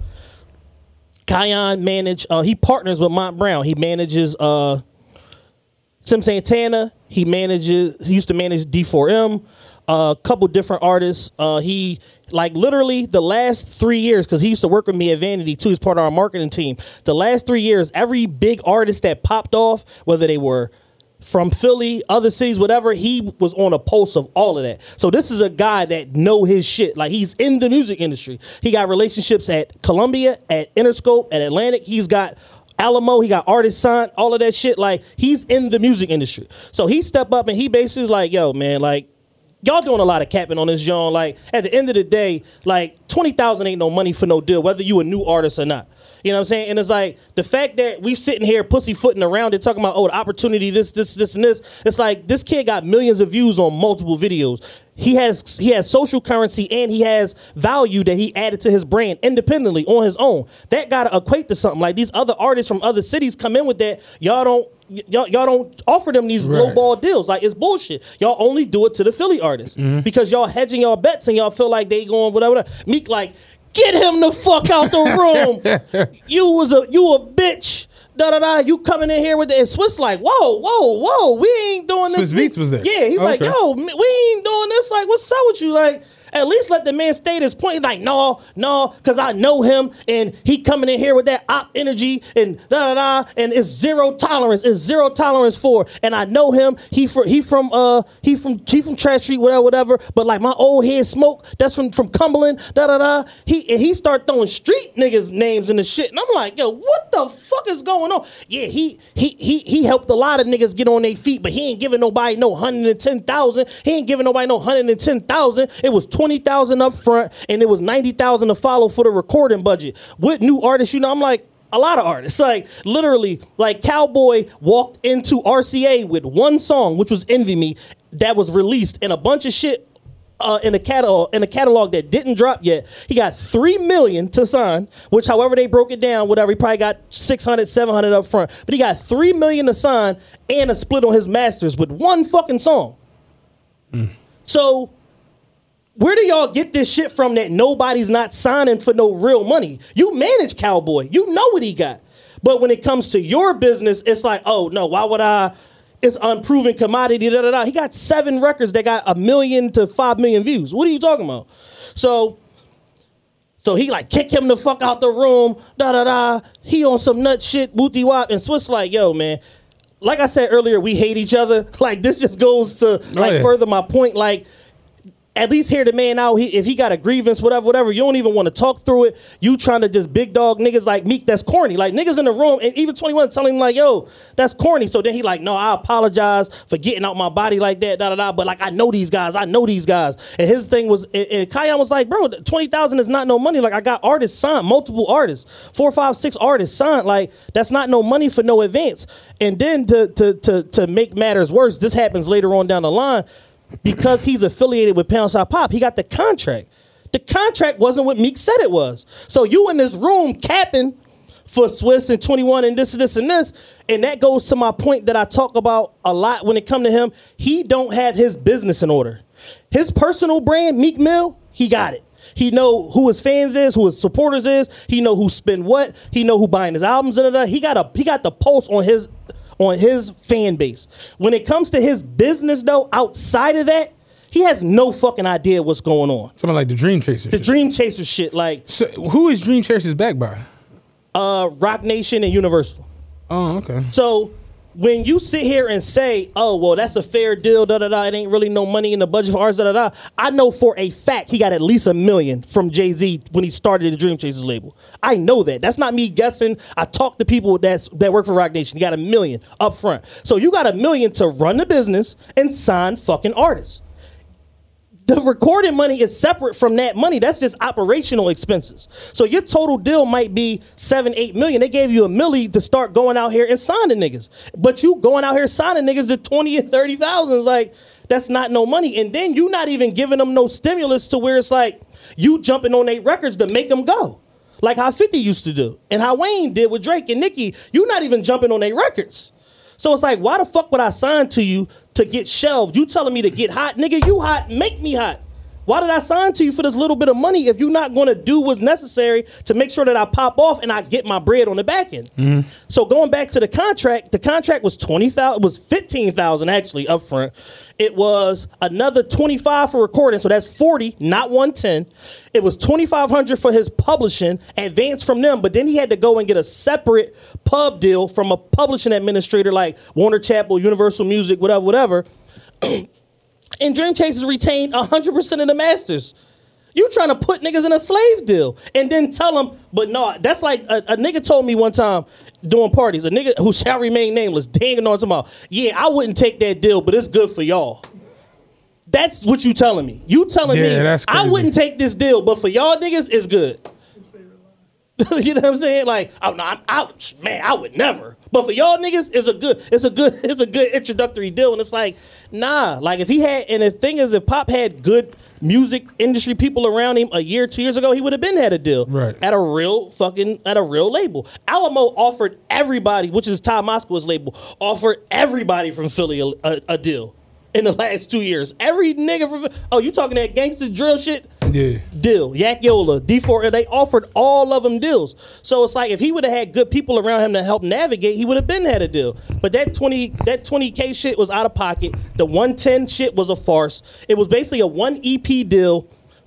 It was a one EP deal, one LP deal, and then it was a bunch of options that the label retained the rights to, like seven options. You know what you just made me think about was we was talking about this shit yesterday. So, um, how the fuck did we get on this conversation? We were talking about contracts in general. Yeah. And oh, did you see the Buccaneers game yesterday by any chance? No. Did you did you notice the shit with uh, Tom Brady and AB at the end? Go on. Yeah, so I, you didn't see it No, I didn't apparently. Antonio Brown needed 45 catches for the season, right? To, what to guarantee his contract? To, no, to guarantee to get a twenty two hundred fifty thousand dollar bonus. Okay. Tom Brady yesterday with two minutes left threw him like three straight shovel passes to get him the, the joint or whatever. And I was I was like, damn, that was goat shit. Like Tom Brady's thoroughly shit for that. Yeah. So we started talking about contracts and how uh, NFL contracts, you know, aren't guaranteed unless they the the they do a guarantee at the beginning. Yeah. But you know, NBA are fully guaranteed just through on through on. So NFL, it's a lot of incentive based contracts. Like Yeah. it's a whole lot of that shit. So we started talking about apparently Lee didn't know about Master P with Ricky Williams. So when Ricky Williams got drafted, you know, he went and got Master P Yeah. to do his deal. So everybody always talks about it was the worst contract in NFL history. It was But a what- straight incentive laden deal. but what people don't understand is Ricky Williams Asked wanted that. that. He asked for that He deal. said, "I want to earn all my money. I don't want to be given anything." And Master P, like, nigga, this is the dumbest shit. You know what I'm saying? Like, so Ricky Williams' whole contract was if he hits 500 yards, 700 yards, 900 yards, 1,000 yards, 1,500 yards, if he has this many touchdowns, this many carries, this many, and people panned Master P yeah. for his like, oh, this is why you don't get no rapper to handle your con-. and Master P like, no, this jackass said I want it to be all incentive based. you know what I'm saying? yeah. So it's like, yeah, that contract shit is like, you want to be in this stupid shit? What put you in it? Yeah, for sure. So, So I'm actually looking but it's at just you funny. You make you. We had that conversation yesterday, and you done brought the shit up. Yeah, so it's like so I'm looking at the actual contract. I think this might have been the initial one. I don't know if this is the second one, but term commitment, initial period of one EP with first option of one EP or one LP at Dream Chaser's discretion, followed by consecutive options at four LP. So that's seven projects for fifteen thousand that we talk about so far.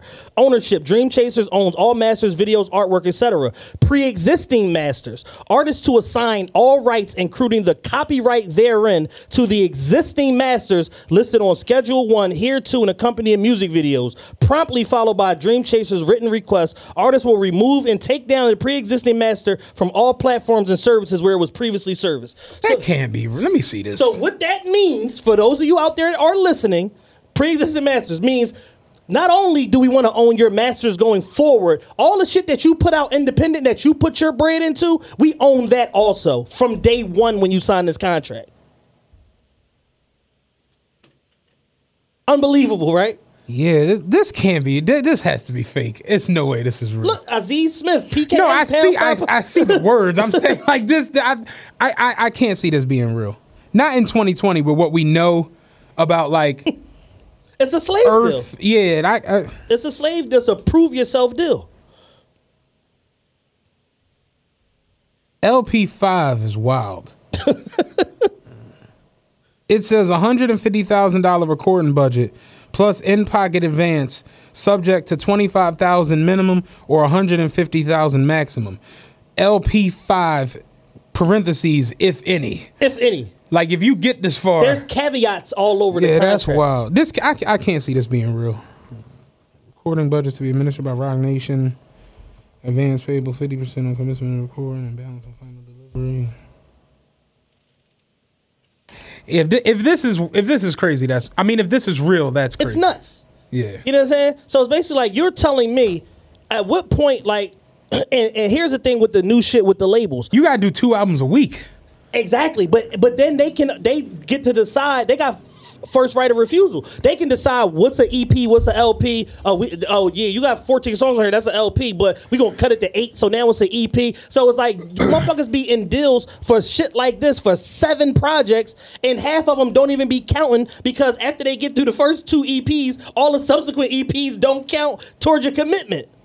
Yeah. It's just money on the wood for you and the label. You know what I'm saying? So it's like shit like this. So it's like when I say he don't have a handle on his business, for you I ain't gonna hold you though, and I I, I don't want to sound bad, and I you know I guess I, I I can I don't know say not give Meek the Mulligan or anything, but it's just like I don't understand that shit. So it's like it, you know what I'm saying. I guess that's where it comes into like hiring a lawyer, hiring. Yeah. But then you got to worry about what lawyer you hire Exactly. what Do the know. lawyer secretly work for the label? That's what the Migos went through. The Right. lawyer that they hired secretly worked was employed by QC. Conflict of interest. At that point, the contract is null and void if you go to court. Whatever fuck what I signed, that shit is null and void now. It's over. You know what I'm saying? Like that shit. I ain't gonna hold you. It bothers me a little bit. It's like crazy. Like, cause w- let's say it's a deal thrown at us tomorrow, Yes. for to do on another, you know, network situation, whatever, whatever, and it's like, what's a good deal? What's a bad deal? I haven't had much, you know what I'm saying? Like the discussion with people about this, Yeah. or that just that much of an understanding as to what's a good. You could realistically see three hundred thousand, but it's just like. You that might be the last three hundred thousand you see.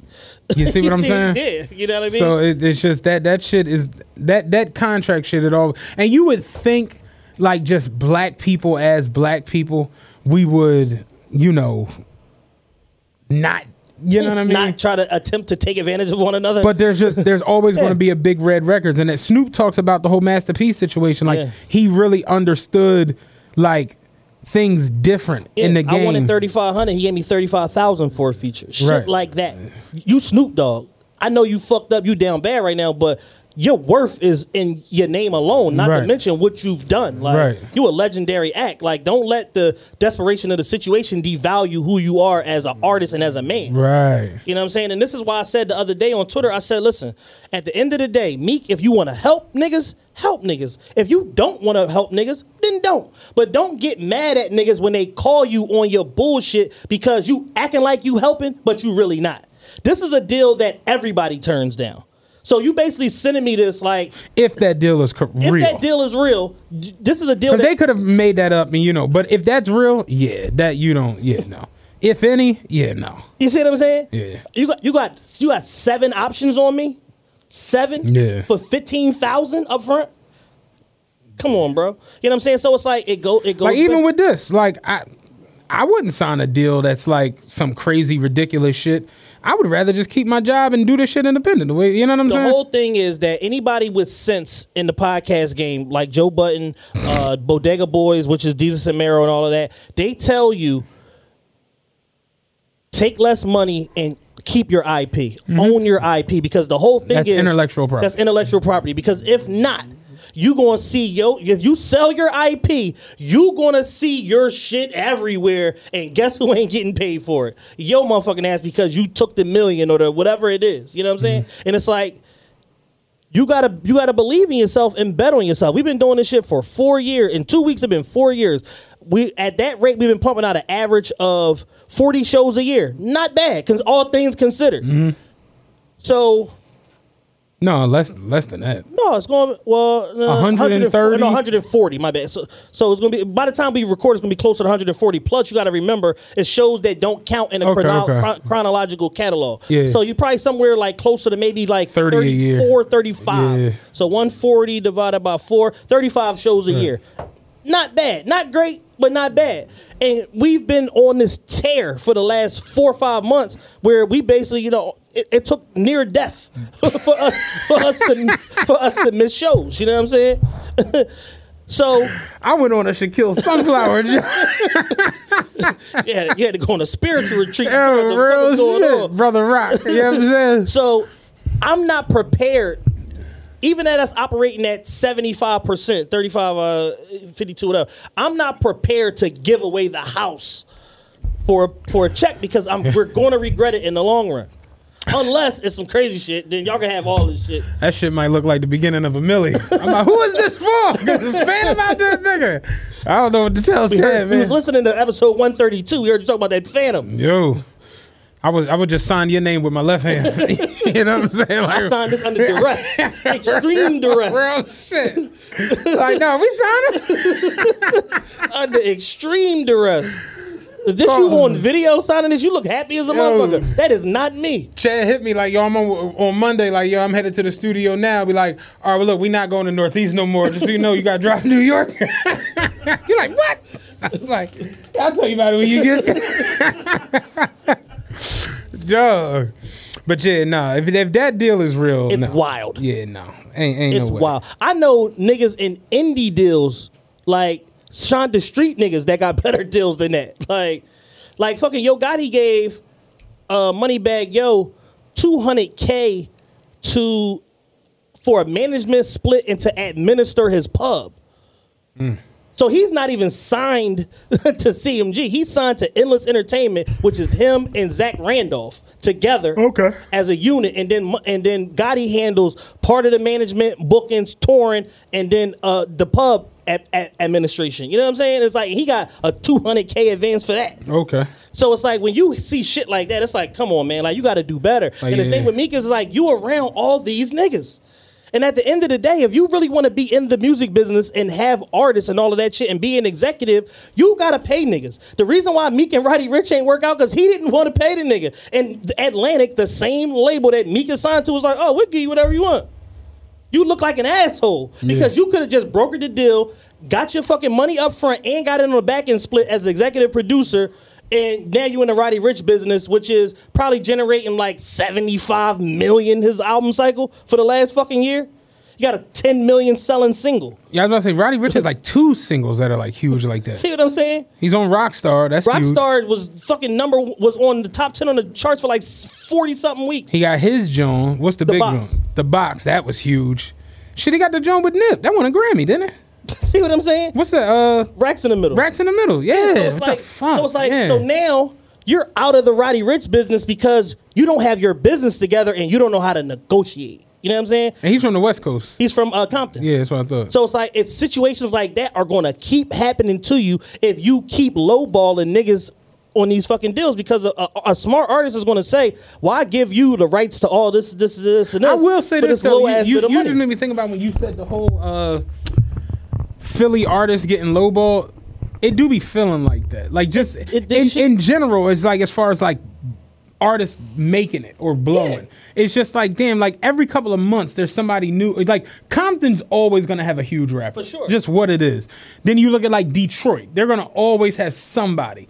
New York, forget about it. Atlanta, Miami, forget about it. Houston, forget about it. But it's like Philly, it's like we get one every almost like generation. yeah, like one every eight years. Like even with with Beans, it was wild to see Beans and Eve and Freeway And Young Guns. and the young like a sin. You know what I'm saying? To where it was like, dog, they had like the Young Guns had a number one record. yeah. So it's just like Eve had a number one. You know what I'm saying? Like just seeing that is just like goddamn to that they all did it at the same time. And then you had like Cassidy over here, and you had the figures over Yeah, here. You had Cassidy popped off fucking like a couple platinum singles and like three gold albums. dog. like when the Hustler came out, that that it was up. You know what I'm saying? Straight up. And then uh, you figure the figures, and then Philly's Most Wanted. Like it was, it was a dope fucking time period. journalist from South Philly, like And then Murder somehow- Mill was that job. like and then somehow, one way or another, that all turned into them all beefing and arguing and Yeah. going at it. And, this, and Eve like, listen, I'm I'm going to Europe.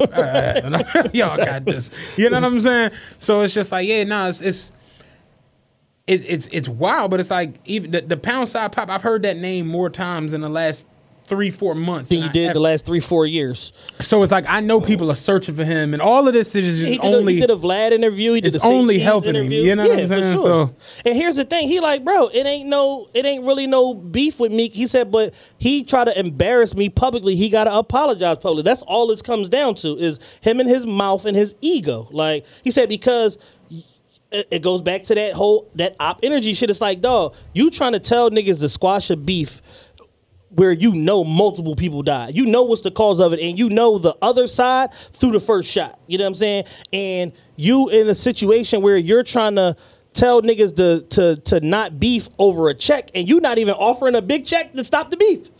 You offering pot- possibly offering what we just read on air. You know what I'm saying? Shit like that is problematic. So do you want to help or do you not want to help? But if you don't want to help, don't get mad at niggas for saying you're not helping nobody. Yeah. That's just the long and short of it. Like it's not that complicated. Yeah. Uh, I'd, I'd, I'd like to interview him. I'm not gonna lie. You know what I'm saying? Seems Oh, like for sure. Seems like it would be a dope talk because he he'll get to talking. Yeah. he'll definitely get No, to he'll talking. talk. He'll definitely get to talking. The um, I want to talk about this Popp Hunna situation though because I've heard this name a lot in, the, in the last couple weeks.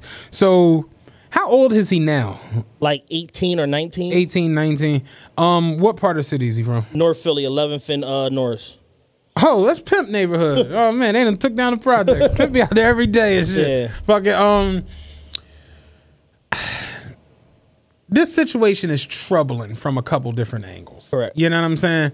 So basically he's he, he's pretty big. He's got like almost two hundred thousand followers on. And I was like, the crazy part is this is only going to help him. Yeah, he got like four videos with uh 10 million views. This is only going to help him. You know what I mean? So basically, it came out last week that he had a situation when he was 13, 12 or 13 or 13. 14. Okay, I 13 or saw 14. 12 or 13, and I saw 14. I know one of them 13, early 14, somewhere in that pocket. adolescent Ute 2015. one of them Ute ages Yeah, and shit. Um, and I don't know the complete logistics. I think what happened was somebody was killed in front of him. So basically, here's what happened. This is the this is a, a account from somebody I know from around that way. Allegedly, there was a situation where some teenagers is meeting up to fight. Okay. Popp Hunna, his best friend, are going around the corner to the projects to fight. Pop's mom came with him to ensure that it was a fair fight. Y'all not gonna jump my son, da da da. But do what y'all gotta do, get this shit off y'all chest. In the midst of them trying to get this fight off, somebody killed his best friend Okay. hundreds of witnesses, whatever the case may be, and allegedly the shit is like an open and shut case where it's like everybody knows this nigga did it, the police know he did it, whatever, and it was just such a blatant, reckless crime. The nigga immediately got locked up, like immediately. And um, later on down the line, I guess as they were going through the process of it, Pop alleged, not allegedly, he he he cooperated and basically did a fucking equated to a five page police interview where he said what he saw, and this is him at 13, 14 years old, basically saying what he saw, what happened. Do you know the guy? Yes, I know him. Da da da da. He laid the whole shit out. You know what I'm saying? And as the time goes on, the problem that I'm hearing that people have with it is like he didn't have to tell. Like he didn't have to tell. It was an open and shut case. They didn't need his testimony, whatever. So he volunteered to tell, and that and street niggas Philadelphia wide are basically like standing on that part of it. Like he didn't have to tell. He volunteered to tell, and that's what is making him a rat more so than somebody that just saw their best friend get killed. Like he went out of his way to tell, even though the shit was already pretty much wrapped up. Okay. And um, you know, I have a lot of questions about this situation. My questions stem from how the fuck did y'all get a juvenile's paperwork? I listen. I said that the other day. How did this? How did this come out? How the fuck did y'all get this juvenile's paperwork? Um, Because somebody has to be very angry that he's uh, achieving success. absolutely, possibly the person that is in jail. Right. And it, it seems like one of them situations where it's like, oh, that's so so so so. He told on my cousin, da da da. Let me call my aunt. They got the paperwork right here, and then it hits the internet, and then at that point, it takes on a life of its own. And initially, he tried to deny it and basically say, "Oh, that was my pop. We got the same name, blah blah blah." And they like, "Nigga, was your pop 14 in 2015? What the fuck are you talking about?" So him even giving the shit energy gave it legs because he tried to lie about it and deny it instead of just basically going to the situation and, and either ignoring it or going to the situation and saying, "Listen, this is exactly what happened. I was a child at the time. I'm a law-abiding citizen. Da da da da." da. We go there for a fight. Nigga killed my best friend. Woody what? Uh, uh, uh. Like he didn't explain it from a humanistic standpoint. He tried to deny it and like I don't fuck with no rats. And uh, he tried to take the cool route out, and it ended up Rick, backfiring. Rick. Ross in the CEO uniform. No, that ain't me. No, that ain't me. All right, that is me, but it's deeper than rap. Like, it's, The real reason is way more sinister than that. Yeah, it's like could have just kept it a B. You know what I'm saying? So it's like it's one of them situations, and unfortunately, he ain't as deep in as Ross to overcome. He got no BMFs, He ain't got no BMS. He ain't got no MC Hammers. Yeah. He ain't got no rich off cocaine. no, no Port of Miami's. You know what I'm saying? So it's like niggas is basically trying to get this kid out the game. And, you know, along with the questions, it's like, all right, so how do y'all get a juvenile's paperwork? Two, how does it pick up so much steam that motherfucking fast? And, you know, why is he not addressing this like head on and taking like a direct manner so it can go away? The longer he hopscotch around the shit, the longer motherfuckers is gonna make a thing about it. Somebody sent me a video yesterday, a nigga from Baltimore that's like a, a like a G funny or a G funny or whatever like that that make them skits and all that. He made a fucking Popp Hunna co rat co rat skit. You know what I'm saying? So it's like, yo, this shit is spreading and growing legs, and it's like you got to deal with this. But what's crazy is I'm gonna keep it a buck with you. In 2020, 2021, the world we live in now, he don't got to deal with it. He's gonna be more successful because of it. It's, Well, allegedly, it's a full scale like blackball Like like niggas is flexing their muscle. Like yo, don't sign that kid. I ain't doing no records with y'all artists. Da da like on that type of time. Oh yeah. Yeah, like Uzi took the video down, told him take me off that shit. Da da da. Toosii from uh, South Coast Music Group, DaBaby, uh, the same label DaBaby signed to, he took the shit off his page, stopped promoting it, whatever, whatever. Like niggas is like taking a stance, and here's the problem. He's li- he's existing in a post six nine society. I, I, I, I was going to say like if six nine don't do the fucking world dickhead tour that he, he pulled, could, he could have skated through. It, it, yeah, because it's like people saw like honestly once six and the crazy part is six nine shit was entertaining to people Yes. until he went to Nipsey's memorial. That was the game changer where it was just like, all right, boy, we cool. yeah, it's not entertaining no Like, more. you now, playing games. now you a nut ass nigga. Now you a nut ass nigga. You just you drawing for So, no reason. So it's like the- yeah, if the six nine shit doesn't happen in the manner in which it happens, it could have been like. we could overlook it. He give young boy the mulligan like all Give- right you know like give he, you a pass. he was 13 if his mom pressured him if even if you want to just uh, give it to he felt like he had to do that for his friend Right. even if you want to go that route Yeah. cool but at this juncture once we saw Akon do the stupid shit he did and 6 9 go on that ridiculous It run where minstrel show. it, yeah it's it's just like So now it can't pop now it's a hard line. Whereas before motherfuckers was overlooking shit, people are drawing a hard line because they don't want to look like hypocrites about the six nine shit. So it's like, oh, y'all don't fuck with that rat, but y'all fuck with this rat. da- da. And you know if if that's the case, Danny gonna take the shit and run with it. And, and that, but th- th- this is the jump where I'm saying where it's like someone's almost gonna have to fuck with the kid. If it get to where six nine come out, he make videos about it, or it's gonna be too much exposure. Yeah. Danny Grange and him really fucked with six nine. We could not want to agree with it, Yeah. or the, the the the head of Universal Right. was putting money in Danny. You know what I'm saying? So it's like it's not a far fetched wild ass joint. Yeah. Like it sound crazy if R. Kelly get out, somebody gonna want the aura. Around, it, yeah, it's- somebody somewhere they gonna just try to make like, yo, don't tell nobody. so but- that's more so the aspect where I was saying where it's like if this shit get big enough, he's gonna have YouTube views and all that other Yeah. shit. Now the, the the core, the essence of of in the words of KRS One, hip hop, like that shit is not gonna fuck with you at all. yeah.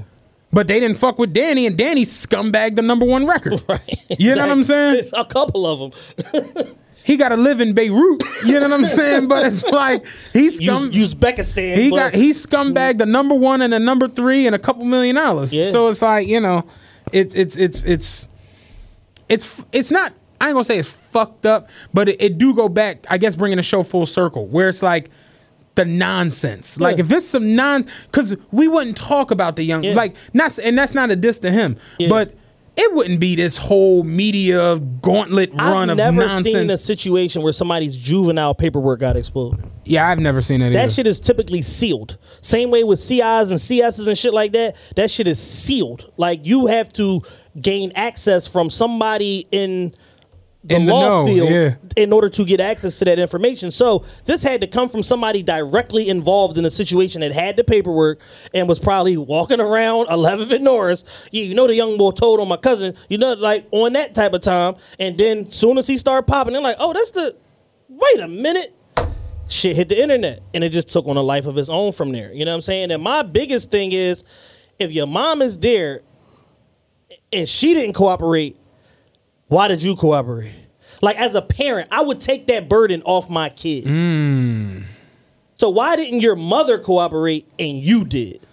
You know what? Not. I, I guess I didn't really think about that, but it's like when they said the whole thing about his mom was there, and then it was like, oh, his mom forced him to, Yeah. to, to, to. It's like, yeah, that doesn't make much sense. doesn't make much sense. Why would you want to place that type of burden on your kid, being from where you from, living in the neighborhood that you live in, living in the in the era that we live in? Why would you want to tag your son like that? Because if she tells, nobody says nothing about it. Nobody gives a fuck. It's nothing. To, it's nothing to talk about. You know what I'm saying? Like she's a citizen, but now it's because his content of his music, he talking little street shit here, there, and popping his little drag, whatever, whatever. Motherfuckers is using that against him, and they trying to make it like be, they every rapper not a street nigga and every street nigga not a rapper. And I said this on Twitter the other day. They're trying to paint the picture that because he's rapping now, he was a street nigga then. And that's not necessarily true. He could have been straight 100% a civilian, a kid going to school, a ninth grader, mm-hmm. normal ninth grader, whatever, whatever. You have your little fights, your scuffles, whatever, whatever. You get into shit like that. That is what it is. But at that age, the burden of violence doesn't typically go that far. In Right. certain areas, it does. Right. But I'm thinking back to 2015, like, I don't necessarily know that 13, 14, 15 year old kids was killing each other in Philadelphia. That's some Chicago shit. That's some Baltimore. Baltimore, Fort Wayne, Indiana shit. I don't particularly know that preteens are smoking each other over fucking Well, fights. you can't. I mean, you know, it, it's no. That's a reality. It's teenagers Yeah, dropping no. shit. Like but it's, like- just. but but is that the exception or is that what's going on? I, I see. I see the the saying? almost like the uh the juxtaposition that that that you're trying to trying to create. But my Like, is thing that is, a reality where, as a 14 year old, you go into a fight with the reality of I might get smoked, or is it like this is some wild shit that that's out of the norm that took place? You know what I'm saying? I know me at 14, we got into fights. I remember we got in a big fight up Finnegan, 70th Street. Then we got in Yeah. a big one at uh uh Myers basketball court Yeah. and shit. And you know, in your in my young nigga mind, it's like, oh, we rumbling. Oh shit, somebody stole somebody. Oh, if somebody got clapped, they'd be like, oh, oh shit. Yeah, you Like, changed. now you changed the venue. You changed the rules of engagement. Right. You know what I'm saying? So it's like at that point, almost everything is on the table. Telling Yeah. is on the table. Everything is on the table when we come here for a fight. You invite me to a fight, or we engage in a fight, and then you take it to murder. I hate to be this guy, I'd be silly right now, but I didn't do this uh, last two weeks when we did our a year end show. Do you know what my favorite video was of 2020? No. You had you just think about what you just said, because I know you know it, because we had a whole fallout session laughing about it. How niggas act when they get their first chopper? Oh my god. Mike, he said, "I'm a, I'm gonna go down. He said- I'm gonna call all my. He said. I'm gonna give all my ops in the same location. I'm gonna hop out that van. He said, they're gonna be like, damn, we thought we was gonna fight it out. He said, no, no, everybody gets a hollow today. On and around. He said, no, no, everybody gets a hollow Not, today. not today, nigga. He said, I don't know if I want to stock up or down on my mama. on my mama. Nigga was He said, my tripping. plug been talking shit. I'm gonna pull up. I can put the money in the bag. You know, money getting motherfucker on me. that nigga was hilarious. Oh, I'm gonna have all my ops meet up in the same location. I thought we was gonna fight it I thought out. we was gonna bust it No, out. sir. No, no. Everybody sir. gets hollow today. but no, that's real shit though. It's like, damn, I thought we was gonna box it out. So that's that. And they like, if the gun come out, and I, it's, it's you know. I look back on my life was blessed that I never experienced that. You know, Yeah. we never had a situation where somebody got shot in a fight. You know what I mean? Like we Yeah. had fights and real live squabbles and all that shit, whatever you want to call it, mixing, rumbling, all that. Nobody ever got popped or killed in the in the mix of one of them Jones because Yeah. that's just like wait because now you just like God damn did I have to steal him and I I remember playing football the Joan we had up Finnegan's my man older brother we we would play football every Sunday Yeah. And so this Sunday, particular Sunday, we went to Finnegan's and played like the Pascal Project niggas in football. And you knew that, like, because it was it was You knew it could go there. it was just way too many like auroras on dubs. you know what I'm saying? Like when you see that Is many. that, is that an Oldsmobile entry? Is that an Alero? you know what I'm saying? Like when you see the Alero on Twinkies, it's like, dog. So we playing football, and my man, older brother, was just like doing shit that just like the play dead. He's still trying to throw a nigga on the Yeah. ground, just shit like that. And sooner or later, I'm just like, yo, they, they not gonna go for this shit much longer, Yeah. man. Like I'm like telling my man, like, yo, you gotta calm this nigga down. Like he's he's tripping right. Yeah. Like the fuck I'm gonna do. You know what I'm saying? Just make sure your shit laced up. You know what I'm saying? Because you already know. Sure enough, another couple of plays happened. He started getting into it with one of the, the, the niggas on the other side, and they had to be held back and da da da da da. And the next thing you know, he just punched him in the face. I'm. I'm like, here we go, you know, here we go. But it's like, yeah, nobody got s- like if that you do that shit and then I wound up getting killed, you gotta feel like a jackass Yeah. because it's like, god damn, Yeah, like you, you, know, you kicked over the first domino. you see what I'm saying? Yeah. So it's like I, me personally, when I look at the young boy, it's like the the climate and the culture that we're in. It's it makes it look very terrible. Yes. You know, it makes it look very, very ridiculous and very terrible. And honestly, if he would have went on to do art or Nothing to to talk about. fucking you you know, uh shout out Jaleesa, make them hats that everybody was going crazy off of that I wore the other day. Um It's no one would have cared. Yeah, nothing to talk about. You know what I'm saying? But it's just like the fact that you're rapping and you're rapping about tagging motherfuckers and you know doing this and They- spinning so- the so- block So, they and holding you to that standard as if you lived your whole life like that, right. fairly or unfairly. That's the standard that you're being judged against. And I we talked about it before. You know, rap.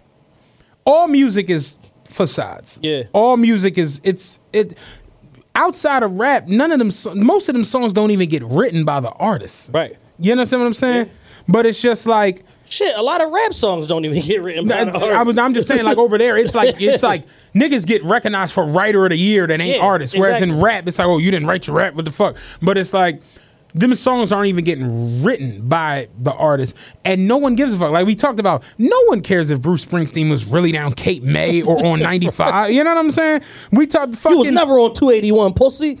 You see what I'm saying? Michael Jackson got a love ballad about a damn mouse. no one cares that it's about a mouse. Grown men be crying when Ben come on. It's like it just it is what it is. So it's like only in rap are you held to this higher standard of life and conduct and code from your inception when in reality it's just a guy who's fucking rapping. All the other ones are lying too. Rick Ross, Noriega doesn't owe him anything. You know what I'm He saying? owe you two favors, let alone a hundred. Not, not a favor, let alone a hundred. It just is what it is. Can you imagine? Can you imagine being uh, one of Noriega's handlers and having to come play that shit for him? So there's this guy from Miami.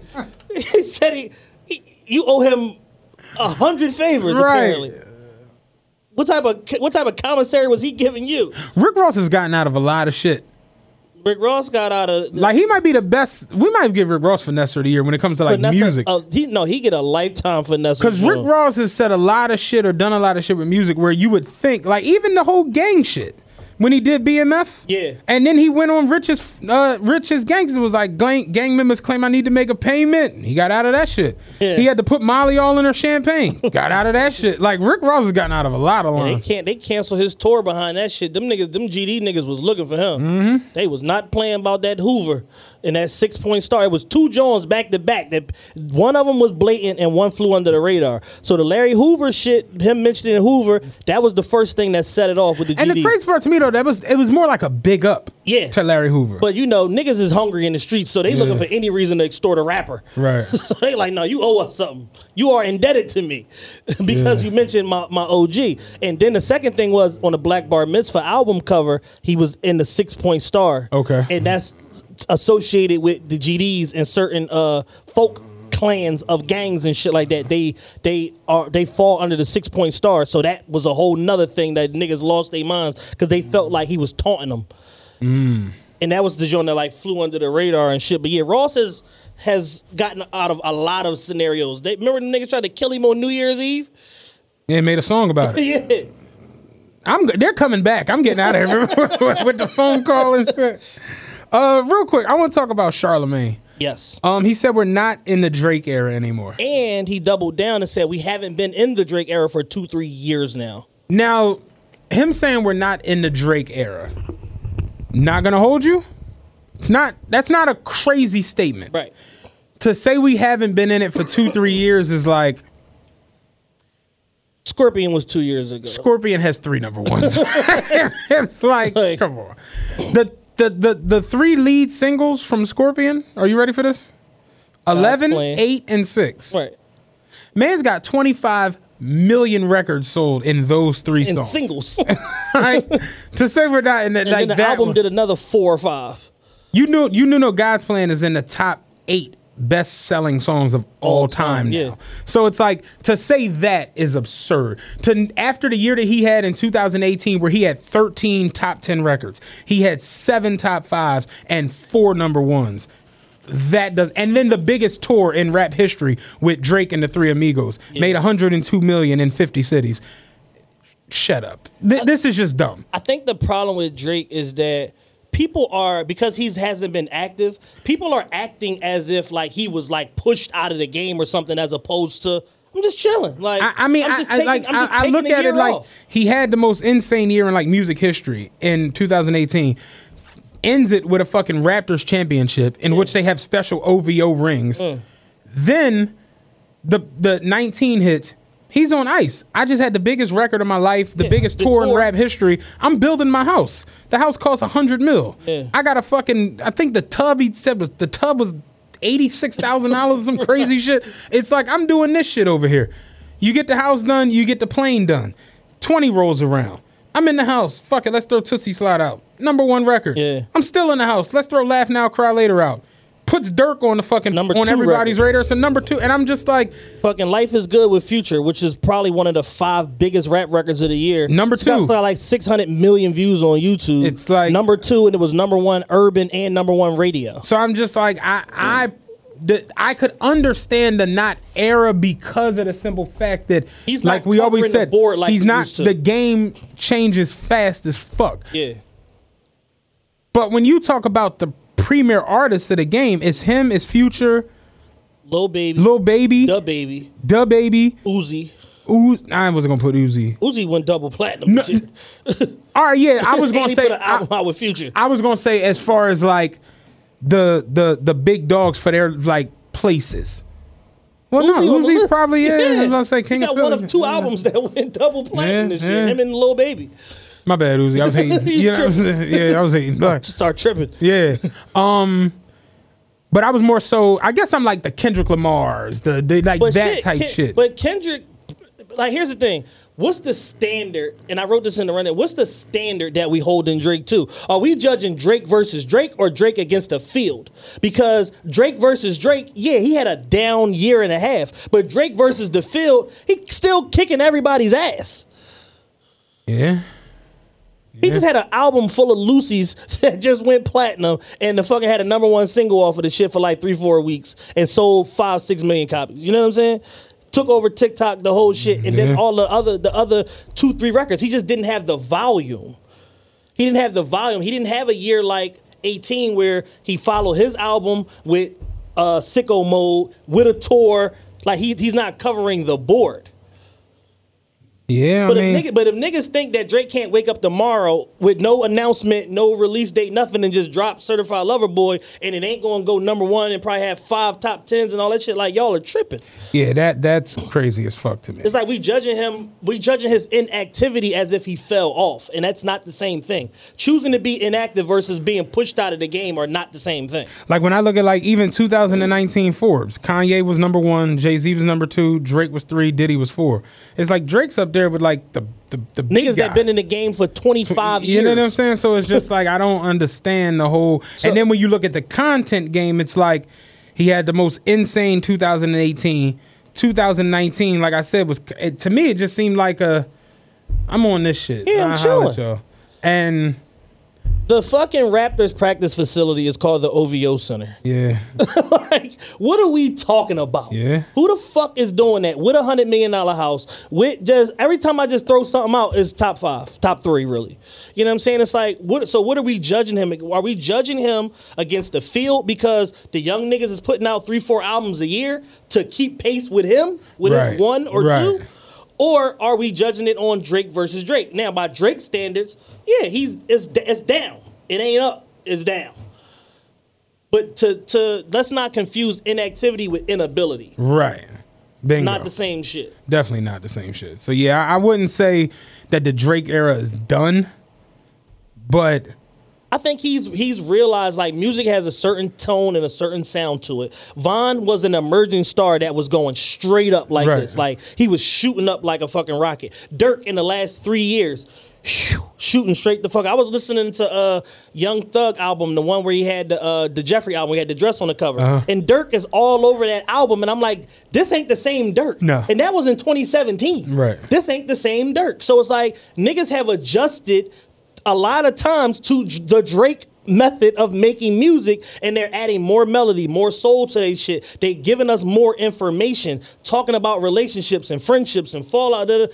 that come from him, Mm-hmm. from the boy. You know what I'm saying? So it's like we can't be that willing to write him off just yet. Drake, when all I hear is me, who should I be afraid of? Like, you know what I mean? So you say? Uh, all the songs sound like Drake featuring Drake. Yeah. Like, like niggas have had to adjust to how mammoth of an artist he is in his way of creating music and lock in with one, two, three producers as opposed to Doing fifty something, niggas and all of that yeah, shit and create a sound. You you know what you just made me segue. It's like this is a good segue into this. People have this thing where when you become successful enough, they're anticipating when it's over. Yeah. Like, I know it's coming. It happened to everybody. Right. It happened to Jay. It happened to uh, Wayne. And you know who it's happening to now? And I'm so happy he did what he did last night. Steph Curry. Yeah. All these the first five, six games of the year, motherfuckers like, oh, the Warriors done. I told y'all Steph was trash. Now he gotta run without KD. You see it. He running without Klay. You see it. And Steph just showed up last night It was like, you know what? I'm gonna just shoot the fucking lights Yeah, out. he just tonight. dropped his nuts on the whole Ju- league. ju- just to he, just like, he just he gave niggas a. I heard y'all. yeah. I heard y'all. That did you were you watching it? Yeah. Dog. I heard y'all. That last three that he hit off that Draymond, when Draymond got the rebound, Steph was like, "Give me the rock," Yeah. and they started going up the court. Steph even said in post game, "I thought he wasn't going to give me the ball." He's like, "Whole time though, he was like trailing just to give me the space." Yeah. And when he and I to myself I was like, "What the fuck is Draymond doing?" when he kicked it back to Steph, I'm like, "Ain't no fucking way." He launched that shit and fell. I'm like, "Man, get the fuck out of here." He was really just on some. I'm gonna just shoot the fucking lights out tonight. You know what I'm saying? And it's so crazy because I had this conversation with somebody I work with, not dickhead old head, like somebody I actually like. Not Dustman. No, not Dustman. I actually had this conversation with one of my good homies there. I'm like, he was like, "Yeah, man, the Warriors dynasty is is is officially over," and I'm like, "Yeah, it is." And honestly, y'all need to cherish it because it's the last one you're gonna see in professional sports. And he was like, "How you figure that?" I'm like, "Bro, modern analytics, right? Modern collective bargaining agreements, free agency, the." If you want to call it almost the liberation of the modern day The player athlete, movement. Yeah. you're never gonna see it again. Yeah. And he was like, What you mean with the analytics? And I'm like, So you know why the Lakers and the Celtics were as good as they were in the 80s when like Magic and Showtime is because no one else could run and gun like them. Exactly. When Jordan became Jordan and the Bulls became that good, you know why they were that good? Because Jordan had the best perimeter game and Scottie Pippen was the best on ball defender. And they ran the triangle, which was a big shout out to Tex Winters, not Phil Jackson. Yeah. The game now, it moves too fast. Steph Curry's the best shooter we've ever seen in NBA history. Thanks. With Klay Thompson, who's the second best shooter in NBA history. And they were running the Steve Kerr uh, Motion offense. motion offense, but they called it the death lineup where they had Draymond at the five. Yeah. The entire NBA adapted to that in three months. Right. The Rockets shoot more threes than, Than the the Warriors Warriors did at their peak. you know what I'm saying? the problem is they don't hit as many threes, but, they that- shoot more. But the game catches up to Yeah. you so much faster now. So you got that along with players. Think about this. Who's the best player in basketball? Who's the second best player? KD, Who's the third best player? AD. I was going to say Kawhi. But you look at those three guys, they go wherever the fuck they want. Yeah, whenever wherever they want. Kawhi won a championship, a finals MVP, and was like, hey, man. They tried to give him the country. Yeah. No, thank you. Drake said he'll split it with you. They was like, no, yeah. They tried to give him the country. They was they said we'll give you a free. Uh, uh, uh, real estate developer said I will build you a free house. You can eat free forever at these four restaurants. Anything else you and Drake can negotiate. Drake even said I'll rename the OVO Center the Kawhi Leonard Center. Tory Lanez gonna do some du- dumb shit. We get rid of him. It's just you and Drake, It's just fam. you and me, baby. No, thank you. I'm going to the Clippers to play with PG 13 percent. Y'all got me fucked up. I'm going home, baby. Remember when Wallace was like, "This shit is me"?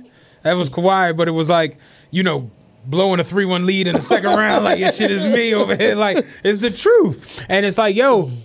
I, I look at like just the way players move, and I, I had this conversation with Jules and Rod today. I'm like, you know why the Bulls won six championships, and this isn't a knock to Michael Jordan or Scottie Pippen or or Phil Jackson or the greatness that is the Bulls. The reason they won six championships is because Reggie Miller wasn't smart enough to opt out and go play with the Knicks. Right. It just is what it is. Larry Johnson wasn't, and Alonzo weren't smart enough to go leave and go play with the Suns and Dan Majerle and fucking uh, Charles Barkley. That's what players have to deal with now. Nick- Larry Johnson had a seven year contract. Th- we we talked about this. You can't even do a seven year Yeah, now. So you had seven year deals: Shaquille O'Neal, Kevin Garnett, Allen Iverson, Allan Houston had a seven mil, hundred million dollar joint. Fucking Antoine Walker had a hundred mil. Jalen Rose had a like everybody was getting the motherfuckers. Yeah. But what happened was Big Dog owner. Big Big Dog said I ain't playing. I need my hundred. I need a hundred. And like, well, nigga, we've never seen you play. That's besides the point. You played at Purdue. you play. You were at the bottom of the Big Ten. Yeah, you averaged thirty, but Big Dog said I need a bean for I walk out I there. need a bean. For, I need a hundred for the walkthrough. Like Finn off the Temptations. You get the hundred, he right there. he right there, baby. Like This real is shit. crazy. So you got seventy or hundred million dollar deals. Now with Allan Houston, you get injured. Damn, we gotta pay this shit. Yeah, fully guaranteed. Fully guaranteed. Seven so, years, a buck twenty. So that's where you had motherfuckers like the, the the CBA change, and it's like, oh, you can do a fifth year super max. Yeah. But you got to be there for that long and basically earn the shit. Yeah. But you got players now. It's just like, yo, give me three years, eighty six. I'm Yeah. straight. And I want the third year to be a, a player option. KD is doing one and ones. shit don't go good this year. I'm out of here. We gonna reassess this whole shit. We gonna recontract this whole Dog, situation. KD won back to back finals MVPs. It came time for the contract. He said, let me see Steph uh, x rays. I, I signed for this year, man. Why I, I do a one? I do a one and one, man. Like seriously. So you're not gonna have these these uh almost like pull yourself up by your bootstrap organizations No. ever again in sports. Devin Booker and the Suns. Devin Booker's a star. Is one of my favorite players. I said he's top five talent. Yeah. They were one of the best, worst teams in basketball last year. That fast. They got a Hall of Fame point guard. They look amazing this year. And uh, DeAndre Ayton through the draft. It, it's not like back in the day where the Pacers had to draft Dale Davis, then draft Reggie Miller, then trade for Mark Jackson, then draft Rick Smits, then draft Dale Davis. You don't. It, Yeah. It's not that anymore. As much as we love Michael Jordan, the Bulls wasn't able to get over the hump till they drafted Scottie Pippen. Correct. It just is what it is. Nowadays, that shit could flip in a season. Yeah. Next year, LeBron could fucking opt out and go play with Miami. Yeah. And then him and Jimmy Butler is the you know what I'm it's Yeah, just we ain't seeing no more three peats and all so I, that shit. I told them, I'm like, yo, the la- if you a certain age, you've never seen a three-peat. yeah. The last three-peat was the Lakers. The Yankees three-peat was 99, 01, and 02. The last three-peat was the Lakers, and I mean, uh, 98, 99, and, 0, and uh, 00. The Lakers three-peat was the last one. That was 02. It was 19 years ago at this point. You just never think about it. The Heat didn't 3P. The Mavericks didn't 3P. The fucking Warriors didn't 3P. Right. So it's just you're not seeing that. And like I was telling my homie, what it is is the game is not gonna. If you win a championship and then win another one, that next year there's gonna be some more super shredder shit you have to go Yeah. through. It just is what it is. On top of the championship hangover and players leaving, it's, Dog. it's, it's hard. The Heat won the shit. championship in uh 12. The Heat won in 13. They looked amazing. LeBron was the best player on the planet. 14, you got Tim Duncan, Manu, fucking uh, Tony Parker, and, now Ka- we got Kawhi. Yeah, as a fourth option. with Danny Green. Shit is ugly over here. Yeah. The Warriors, y'all win the motherfucking chip.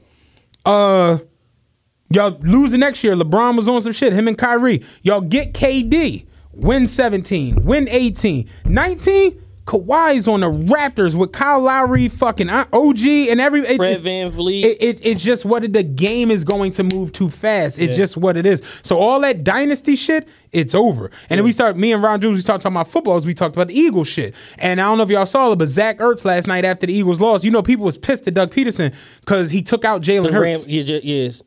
And at the end of the game, Zach Ertz sat on the field on the bench, just sitting there. And it's like, this is probably Zach Ertz' last time playing in this arena and, you know, whatever, whatever. And I was telling Ron Jules, I'm like, it's crazy at how fast the Eagles they Super Bowl just team won a Super Bowl. is just gone. It's obliterated. It's just it's it's a it's a it's a Carson Wentz is likely out. He's done. Uh, Ertz is Zach Ertz is probably out. All of those older defensive linemen, all of that Fletcher shit, Cox and all they they out. What's the one uh, with the with the with the Rafe? Uh, we seen him with the Rafe, big nigga with the Jason Peters. Yeah. That.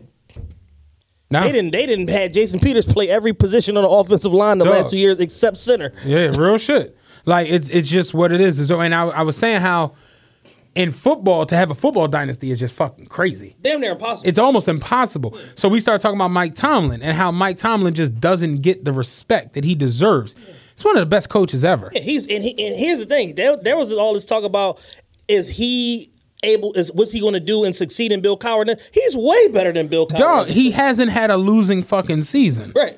Like the Steelers don't lose with this nigga at the helm. Yeah. And they still be like, oh, it might be over. It might. The Steelers this year were undefeated up until the 11th game Ben of the goes season. down. They fucking lose Le'Veon. All that shit. It don't matter. Like if you and Rob made a very good point. He kept Antonio Brown in check for nine years. You know how fucking hard that had to be. That nigga's a maniac. That nigga showed up. that nigga showed up on a barbershop with a fucking a blue mohawk and a blonde uh, Hulk Hogan mustache. Yo, like you know how hard that had to be to keep AB in line, and it's like, yo, Mike Tomlin got Super Bowls, Coaches of the Year, all these AFC appearances, all these conference titles, never had a losing season, and people is like, nah, we love Jon Gruden.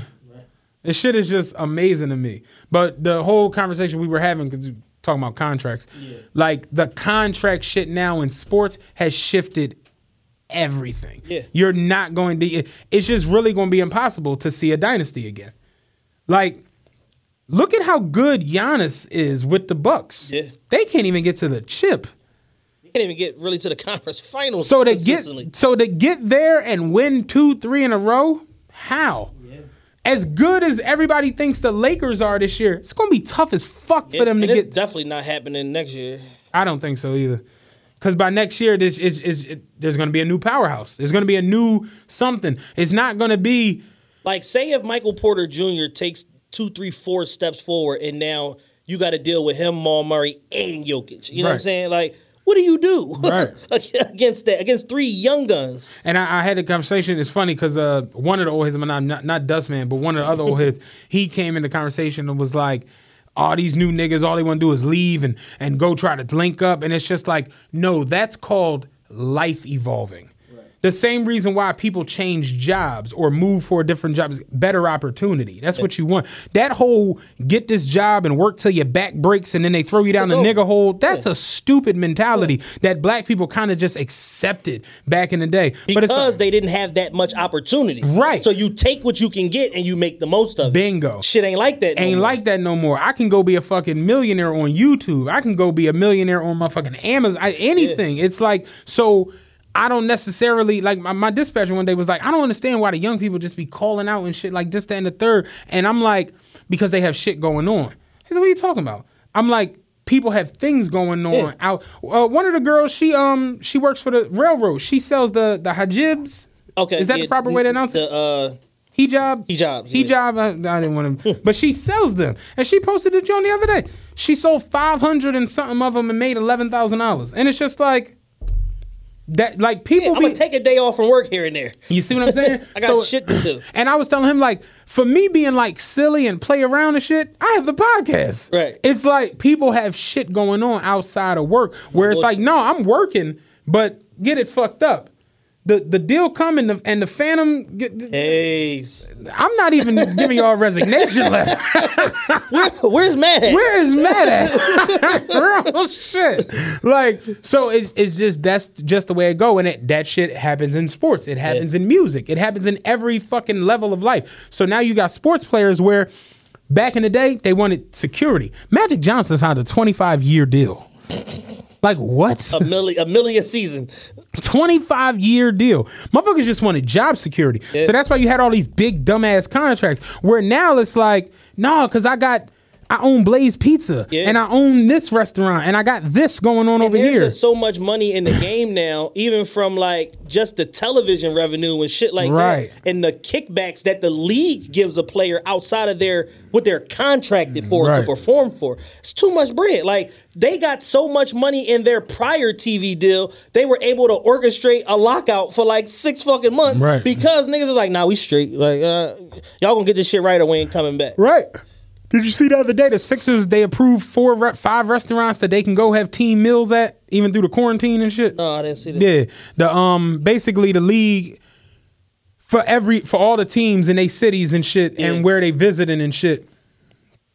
basically made deals with restaurants in every city that the NBA be. So the five restaurants here, um, the only one that I know notable, they're all down there in that Rittenhouse area. Yeah. It's the joint you was going to that day when I seen you. I was going to El Vez, you was going to the one across the street. Double Knot? Double knot. That was on the list. Yeah, double knot, and it's like four other ones that they can go have team meals and nobody else can come in there. Yeah. And then when other teams come, they can go there and shit. And it's just like yeah, the NBA just has too much power. Yeah. turn them goddamn fryers on. you know what I'm saying? It just is. It's just too much money and it's too much power. Yeah. But when it comes down to the contract, that CBA, like the contract structures, it, because of it, you'll never see when you got. And just last thing I'm gonna leave you with. Anthony Davis, Kawhi Leonard, LeBron James. trying to think, it's two other people are definitely for sure. Kevin Durant, and I forgot the other one. These niggas all turned down Supermax deals. Think about that for a second. We will give you $250 million guaranteed to stay here in this city with this team while we build around you. And they was like, nope. No thanks. Nah. kind of hate New Orleans. Yeah. kind of fucking hate it here. Probably like I ain't gonna hold y'all. Cleveland stinks. Yeah, like, if I wasn't ca- from I here, came back for nostalgic purposes. Yeah. But the rumors are the facts. This shit stinks. yeah, kind of, kind of going This is awful. They're like, don't- Kawhi, and- Supermax. and- and like, and- and- you gotta be fucking kidding. Canada, Canada, my nigga, Canada. You gotta be kidding. Like, think about that. The Supermax backfired. Yeah. Like the only motherfuckers that signed it was Harden, Steph Curry, Giannis, and Westbrook. Yeah. And Westbrook sure got traded after signing the jump. Immediately after. Immediately. like, mm-mm, dynasties is done though. Paul George turned down Supermax too. Paul from- George turned down Indi- Supermax. from You're absolutely right.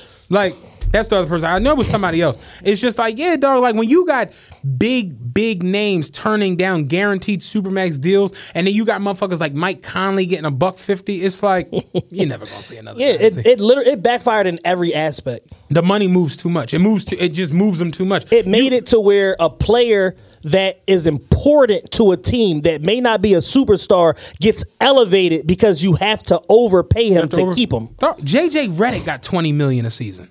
Got 23 one season Dog. from the Sixers Crazy. to be a, a, a spot up wing shooter. KCP was like, I want eighty. It was like, all right, relax, Slow down. relax. Slow the fuck down. Still trying to get over that Kobe walking out on you thing. Like, but no, it's the truth. It's like, KCP yeah. had shit. What he, what's his most recent? He got 30 over two years. He got 18, then he got 12. Who? KCP. Oh, yeah, yeah. Right He before Le- like 40. right before LeBron came. Yeah. Crazy. So it's like, yeah, no, everybody's gonna get either overpay or they're just gonna turn down certain shit. Right. And because of that, you're not gonna be able to keep teams together. Look at the Lakers. The Lakers just won a championship. Seven players are gone. Yeah, they and they pillaged the rest of the league to fill in the depletions. Danny Green is gone. Avery Green is gone. Rondo is gone. Dwight Howard is gone. JaVale McGee is gone. Gone. Like they straight have a whole new Yeah. team. Danny Green is stinking it up for the Sixers, by the way. He's absolutely Sixers look awful. good. Sixers look good. Danny Green still looks terrible. I Minus think he's Danny shooting like Green. twenty two percent from three or something like that. Do you want to? Is there anything else you wanted to No, discuss? not really. What'd you say? I thought T was going to say something. Uh, Philly invades Atlanta. Oh, Master P is trying to buy Reebok. Uh, I'm probably not gonna buy any Reebok. I'm definitely not buying any Reeboks. Um, I applaud him and Baron Davis for you know for doing some good business and trying to create uh, some you know more black billionaires and all of that. Baron Davis on the low is like a major player in um like the tech world and shit like that. Like his name yeah, I've pops up in a actually seen that a lot of times. shit. Yeah. A lot of shit. Uh, legal marijuana too, I believe. He got uh, something to do with that also. But yeah, Baron Davis is a is a is a mover and shaker. They got access to the capital, to, I'm sure, to get the deal done. the thing is, is just like you know, Adidas devalue Reebok's brand equity so bad just by mere like just apathy. Like they just didn't care. Like they had a little run with the CrossFit shit or whatever, but other than that, like they did nothing. They didn't pump no money into the brand, nothing. And uh, so it's like CrossFit and uh Pyer Moss was the only shit that they did that was like kind of like dope the last few years. They tried to fucking get Future to wear Reeboks for a little bit, overpay him, didn't work. They tried to get Swizz Beatz to fucking do some creative design, bring the Boscat shit over there, didn't work. Yeah, none of it like popped. None of it popped. They on their ninth fucking tour of Allen Iverson questions. They had Kendrick for a minute too. They had Kendrick too, and now Kendrick is locked in with Nike for like a long term deal, and um, you know, it's like a lot of these companies, not a lot because it ain't a lot of them out there, but they missed the mark on a lot of these creatives and not knowing like who was next, and just kind of just banking on like athletics making so much money and not being aware of the lifestyle part of it and how important the lifestyle shit was. Like Jerry Lorenzo is the director of Adidas Athletics, Yeah. basketball in particular. Yeah, he left Nike. Uh, He left Nike. Sean Wotherspoon. He's at Adidas now. See what I'm saying? It's like so. It's like if you not if you if you're not incentivizing these creatives and giving them real equity stake and shit like that in in their creation and all that, and you just giving them like a vanity deal where they get you know a set amount to design a shoe and no royalty and all that shit, that shit's not gonna fly. Think about like fucking Ronnie Fieg. I was talking about him this morning. Like this motherfucker has the only non-exclusive deal in fashion. Ronnie Fieg just redesigned the. li- listen to me. He just redesigned the Knicks city uniforms Yeah. for Nike. Put out a Air Force One with Nike, collab with Dipset, and put out to say, that and, and put out the warm ups out, and all of that shit for Nike. This week he got a New Balance out. How? Those the sky blue joints? Yes. Yeah, yeah. He got a. New Balance out this week. And the The- Yankees collab. Damn. See what I'm saying? The most coveted icon in all sports. yeah, it's like it's like yo. We got to get some of this money, man. at some point, it's like you know they they would let you. They don't even let you do luxury and athletic no more. That's in a non compete. Like so now they let like they straight letting Ronnie Fieg do athletic against athletic, straight competitors a- at the same time. Like it's nuts. I just saw a, a tweet, man.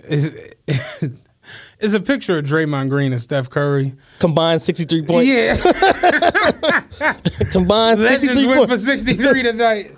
Steph Curry has 62. That's funny as shit. But yeah, no, it, it's it's so much money out. If you know you have brand equity. You can get what the fuck you want. Hell it may yeah. not be from who you want it from, but somebody there's always a dark horse that's gonna pop up like I pay it. Yeah. Same that's what happened with Steph with Under Armour. Right. Nike was the incumbent. Nike had first right of refusal on re-signing him. This is before he blew the fuck up, won a zillion MVPs, championships, all of that shit, and Nike just fumbled. Like their presentation didn't have no fucking energy to it. They didn't give a fuck. They didn't believe in his ability to sell shoes. Under Armour, like, listen, not only can you come over this motherfucker, you can fucking own this motherfucker with us. and the crazy part is, Steph has he's like on their golf John, all Everything. Yeah. Because you you are the number t- you're like the number three shoe seller in the universe. Nigga selling Under Armour wrestling outfits. pictures Singlets, Of him, pictures of him like this. fucking golf shirts, all type of shit. I saw a fucking golf line from Steph Curry at Under Armour. I was like, God damn. So it's like, yeah, they know that shit, but it's crazy though, because he's become like an actual figure in like the celebrity golf Yeah. world. Sell some fucking clothes. Yep, we're gonna we gonna wrap all this shit around One thing around I guy. is like the the the especially the hood shit. Like the hood dollar be mattering, but not in the global In the global grand scheme of things, it means nothing.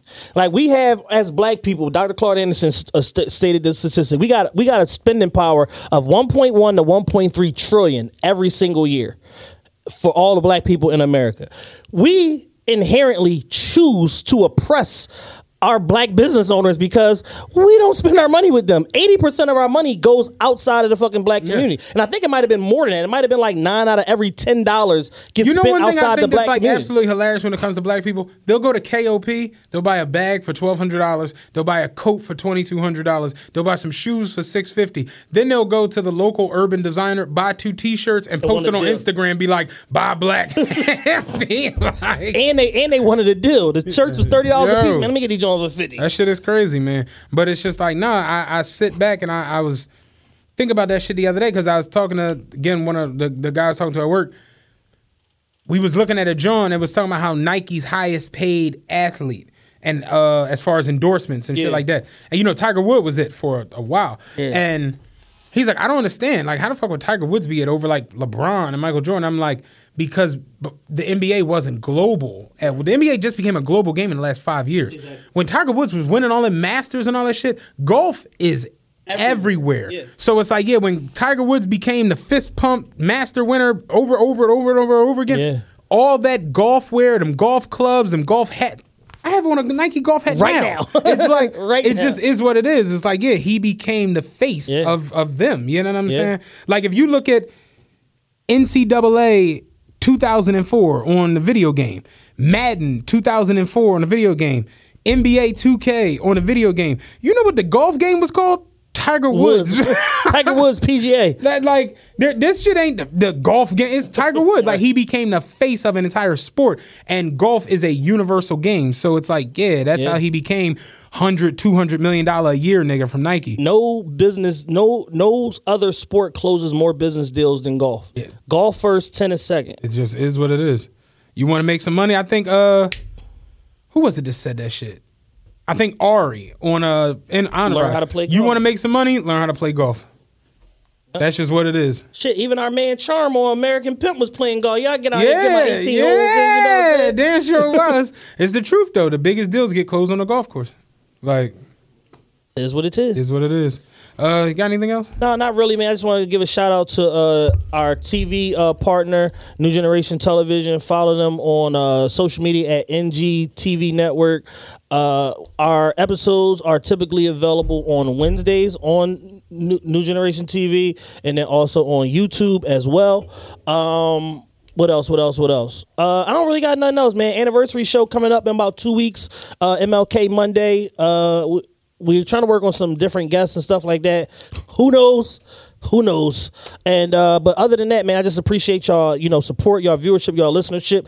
Go back and listen to the last show we had with Saad Mosca, DJ and Legend. That was a good ass show. Yeah, it was Episode one thirty one. We had a surprise, like good ass interview. We didn't know what to expect from it, but it ended up working out. The way that I planned it in my head is how it happened, but at the time it was a little shaky. I didn't know I was going. to Yeah, I, I didn't. When I saw the four finger ring, I said, "This is about to be freaky This is about to shit." be dumb. Yeah, this is about to be freaky. Nah, but the, the was shit was it was it was a really really good interview. I enjoyed it. Yeah, so check out that episode 131. Check out our whole back catalog. Check, uh, you know, support us on YouTube. Subscribe on YouTube. Uh, just search TRPE. Page pop right up, and uh, you know, support us, man. We appreciate everybody listening. Though, y'all take care of yourselves. Y'all be safe. Happy New Year. We out.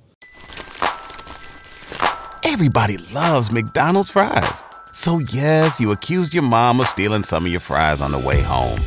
Um, but the bag did feel a little light. Ba-da-ba-ba-ba.